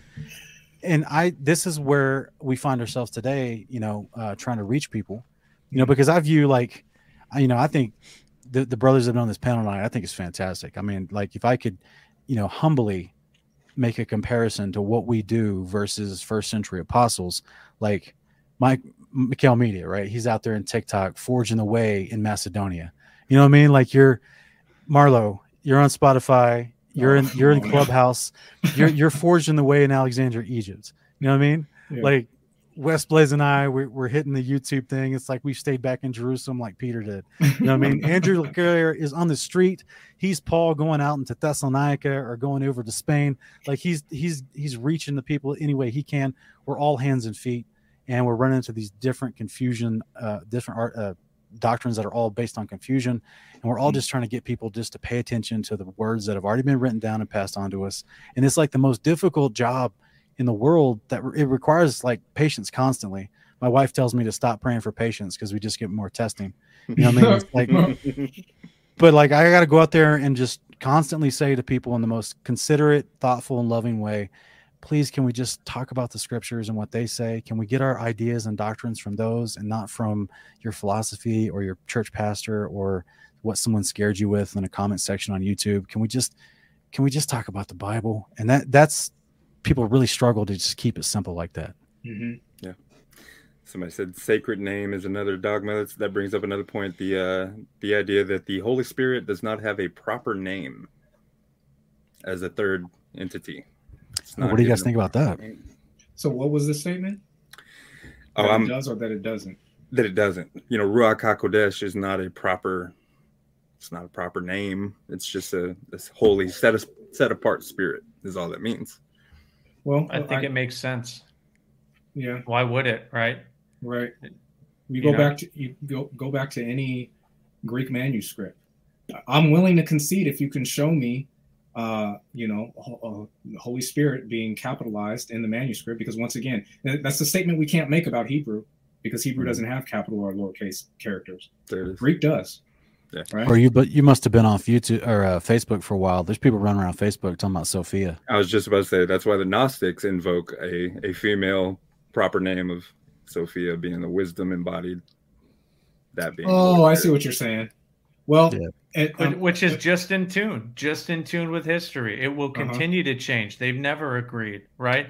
What Yes, Sean was right. talking about early in Constantinople, like they were still talking about that at the Fourth Lateran Council, you know, in the what was the other one? Um, the uh, the Second Council of Lyons. Like they were talking about it a thousand years later. I'm Mhm. not surprised we're here in 2023 there's nothing new under and the they're sun. still Nope. reinventing this right and and you know i also think that goes to the point of how the whole idea that there even is a club around the trinity is itself sort of a farce Hmm. right because you know it's it's just a like a front of something that doesn't actually exist not in scripture not even amongst themselves Hmm. Some Trinitarians are fighting an uphill battle, you know, and I'm, I try to say that without sounding condescending. Um, there are some, there many of the Trinitarians that I've I've dealt with, they don't appeal to the history of the Trinity. They don't appeal to any of that type of stuff. They act like it's self-evident, and um, you know, by my estimation and my experience with them, I have every reason to believe that you know they employed the same methods that I did and somehow came to a different conclusion. One of the things that I've noticed though is they don't do the extra step of going back to the language. Go go back to the masoretic go back to the septuagint go back go back to the text and really parse through the greek parse through the hebrew.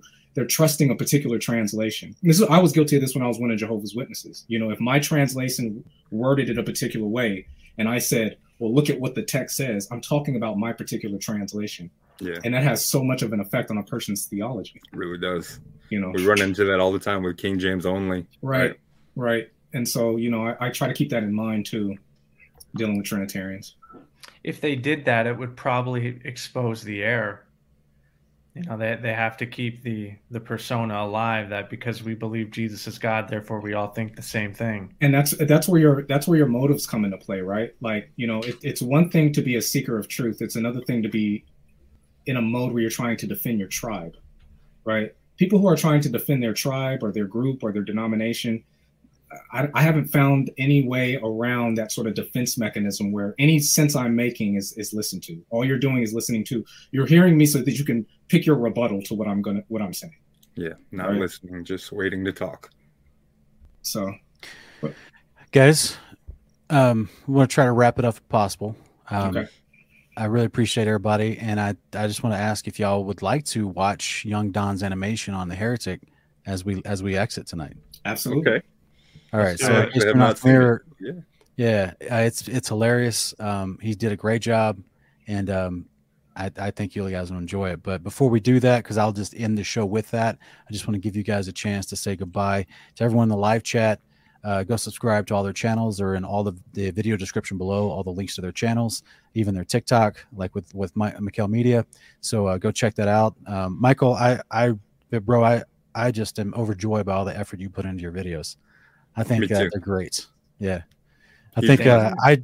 I mean, obviously that's your thing. Like you do film and you make commercials and you and you have your own like filming studio and stuff and um and you're clearly talented at it. Um, but it seems like you've transitioned in your personal life. Now you're uh, growing uh, Microgreens. weed, microgreens. Yeah, you're not growing weeds. You're, you're growing microgreens now. You're not the, not the big green, but the microgreen.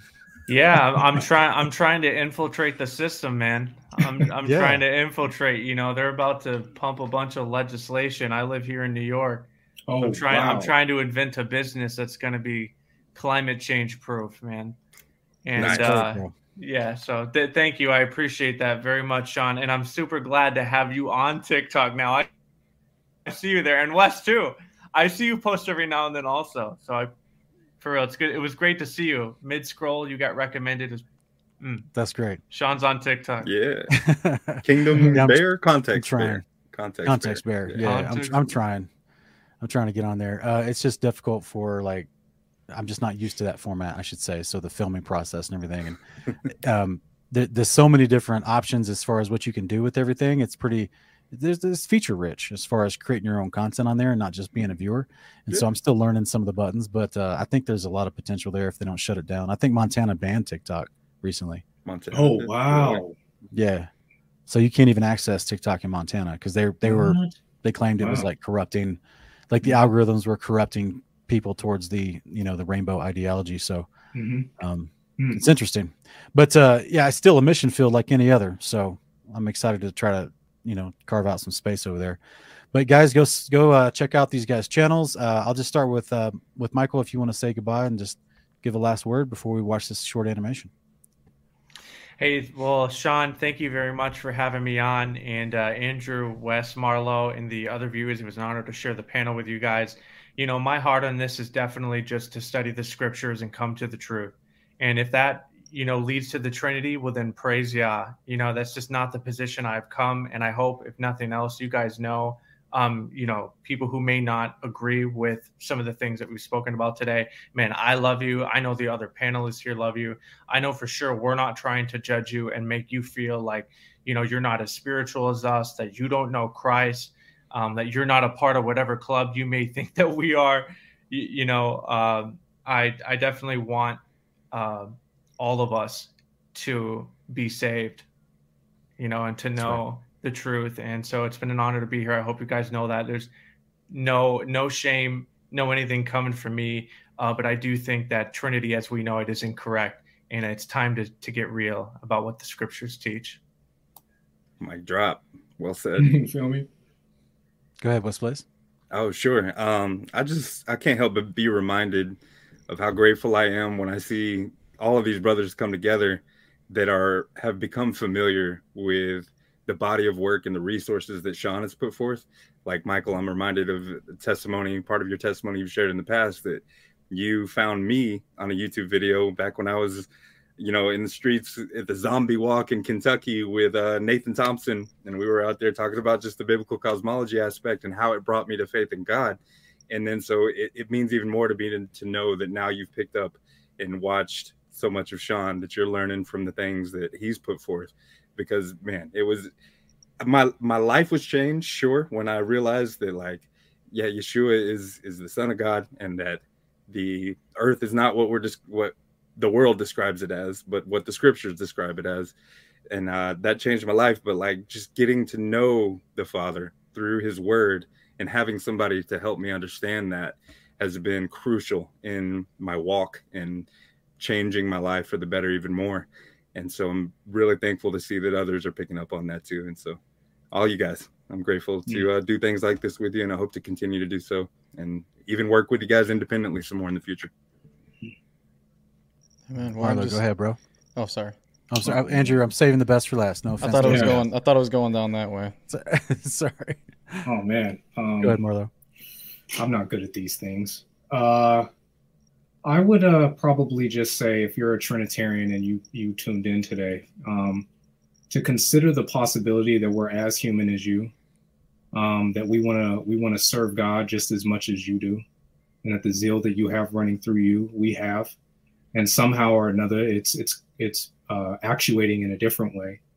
But um, if you truly care to understand the person across from you who disagrees with your doctrine, um, just consider that I, at least I speak for myself when I say that, you know, I, one of the questions that I asked was, what would I believe if I was living in the first century and I was just following this guy, Yeshua of Nazareth, around? If I had put my trust in the Pharisees and scribes and the men of the Sanhedrin and saw that there was a variance in their theology and that, what, what would I have done to make sure that I ended up on the right team? And what would he have taught? And if I could fast forward to today, what would I be telling people? And it's just my personal belief that I don't think that the Trinity falls within that framework, you know, but I'm always willing to accept that I'm wrong, you know, and I guess we'll find that out. Okay. But, uh, but I, I love you. I love all the brothers on this panel. Um, and for everyone out there that subscribes to the Bible, keep fighting the fine fight of the faith. There's a whole constituency right now that's anti-biblical, and they're they're getting stronger and stronger. And we can't really afford to be bickering over things. We all need one another. You know, you might be a Trinitarian with a home, and I, I might I might get displaced. Are you really going to deny me lodge because I dis I disagree with your doctrine? I certainly will not deny you lodge if your church gets shut down. You can come say, "Well, me can no pork," you know, we shut it down on Shabbat.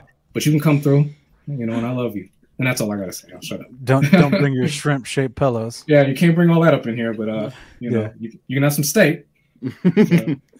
So- Andrew, Well, I what about you, brother? I definitely second everything that, that all you brothers just said, and I, I appreciate everybody in the in the live chat who is uh, keeping it civil and just just uh, here here with the journey with us. But I just wanted to say that everybody on the panel tonight doesn't know, but I'm I'm just so honored to be on the panel with everybody that was on tonight, and you all have had us uh, not knowing it. Uh, I, I feel like I already know you guys, uh, but you guys have had a special uh, impact on, on me and my family. You don't even know it. I mean, Michael, even your, your resurrection video that I, I'm not on TikTok, but I did see your video on Facebook and about the resurrection and people thinking it was crazy. And I, I really enjoyed that. That was a really good video. And uh, Marlo and Wes, you guys, me and my kids and my wife bump Uncommon by your you guys all the time. that song, it's a good Classic. one.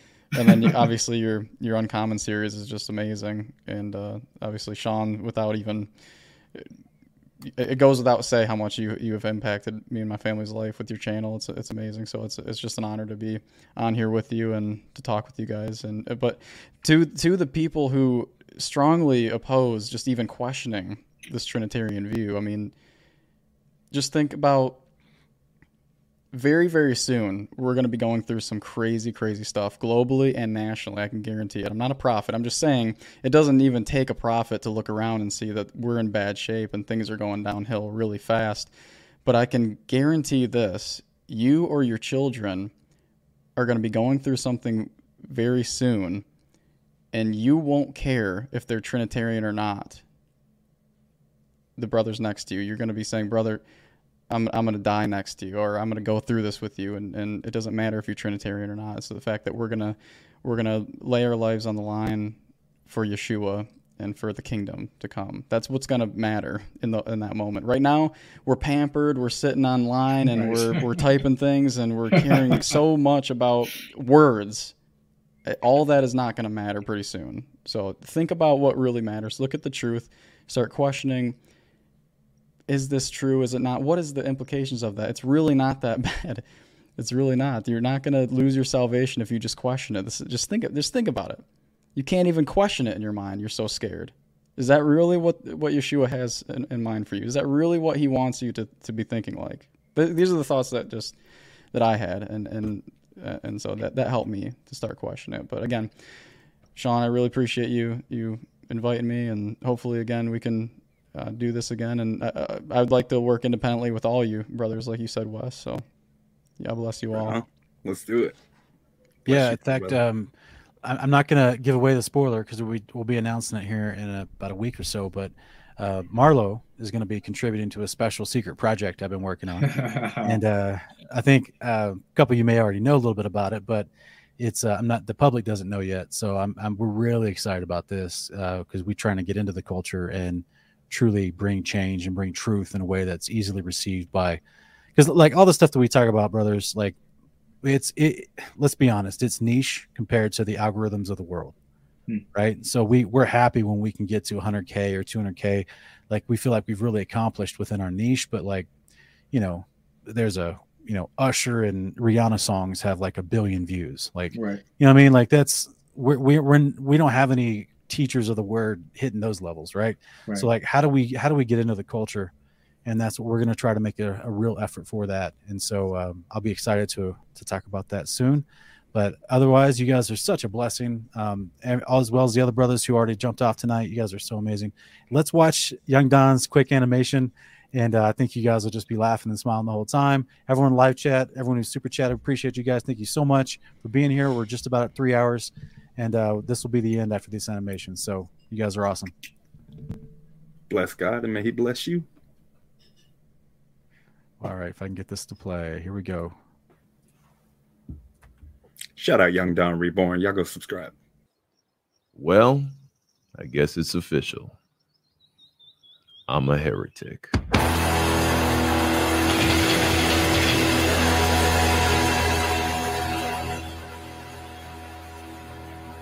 Yup, I'm officially a heretic. that word sure does carry a lot of weight in the Christian community, doesn't it? Hmm, it's, it's like the N word for Christian, but most of the people who use it don't even know what it means. The Oxford Dictionary defines heresy as a belief or opinion that is contrary to the Orthodox religious doctrine, which means unless you're a Roman Catholic or Orthodox Christian, guess what? You're a heretic too. I know it's like finding out you're 10% black. That is, of course, unless you're already black. Then it's like finding out you're actually a Jew. Ha! Do you keep the fourth commandment? Heretic. Do you avoid unclean foods in obedience to God? Heretic. Do you believe Jesus had brothers or sisters? Heretic. Do you believe Mary, the mother of Jesus, ever sinned? Heretic. Do you believe it's wrong to pray to dead people, aka venerated saints? Heretic. Do you believe that the wicked will one day be destroyed with death and hell in the lake of fire and not be tortured forever and ever? Heretic. And wait, I saved the best for last. Do you believe that you can be a part of another church besides the Roman Catholic or Orthodox Church and be saved? Like, let's say you're a Baptist or an Anglican, a Methodist, a non denominational, anything except these two. Because according to the Catholic and Orthodox Church, you will only be saved from hell if you are a part of their denomination.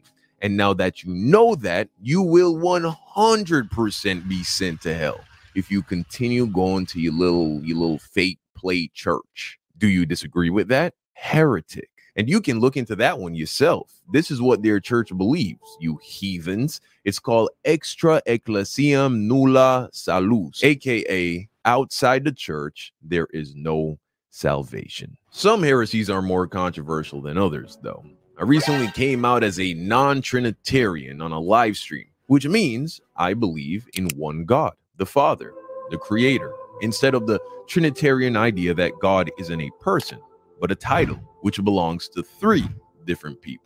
But because these three people all represent the same entity, Trinitarians will still claim that that's one God and not three. Basically, the Trinity says God is like a music band. So, me believing God is one person, the Father, is like a super heresy. And a quick side note you can get your name featured at the end of the next animation by joining the producer tier on my Patreon, link below. And please like this video and subscribe. It's the only doctrine where Catholics, Orthodox, and Protestants will stop telling each other that they're all going to hell for going to the wrong church and come together and hold hands while they burn me, the non Trinitarian, at the stake. Gotta love it. But just mm-hmm. because something is deemed a heresy doesn't mean it's unbiblical. Like the idea that you can, in fact, be saved outside of the Orthodox and Catholic Church. In fact, it was by reading the Bible that I came to the understanding that the Father is the one true God and God alone. God in a way that Jesus cannot claim. When Jesus was asked, What is the first commandment of all? He said, The first of all the commandments is, Hear, O Israel, the Lord our God is one Lord. Well, we all know what one means. And the word Lord here means master or owner of a thing and is always used to refer to a singular person. One master. Jesus is actually quoting the Shema from Deuteronomy 6, verse 4. Yahweh, our God, is one Yahweh. The word one here comes from the Hebrew word echad, which means one as in singular or each, not three in one, just one. Echad. Yeah. When praying to the Father, Jesus said this This is life eternal, that they may know you, the only true God, and the one you have sent. Jesus Christ. And right after being resurrected from the dead by the Father, he said this to Mary Magdalene Touch me not, for I am not yet ascended to my Father. But go to my brethren and say unto them, I ascend unto my Father and your Father, and to my God and your God. And of course, who can forget when Paul said this? Yet for us, there is one God, the Father.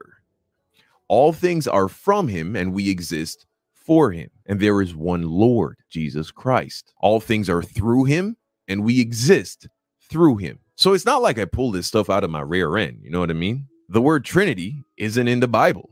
There isn't a single verse in the Bible that says God is a group made of three people or that God is a three in one essence or nature or entity or whatever. I mean, I'm supposed to believe that God isn't a who, but a what made of three who's. But in the Bible, God is always referred to as a single person using the pronouns you, him, and he, not a they, them. God is our almighty father, not some confused teenage girl looking for attention on social media.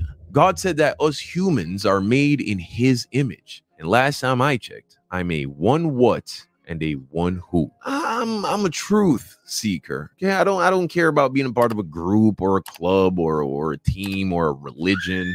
Nah, I just want to know the truth. I believe all things and all living beings were made by God Almighty, the Father, Yahweh. I believe throughout history there have been men who have been true followers of Yahweh who have documented significant pieces of information pertaining to him. And many of these writings have been preserved and been made available to us in the form of Bibles. And by these writings, we are able to know what God truly wants from us, the history of the world, as well as prophecies of the future. Lastly, I believe God has a son who came from the Father and existed before the world was created. He came to the earth and took the form of a human and showed us the way to eternal life. He was killed, resurrected by the Father, and exalted to the position of heavenly high priest, where he is working until this very day, mediating between us and the Father, making atonement on our behalf for our sins. He is the way, the truth, and the life, our Savior, the only one who can resurrect us from the dead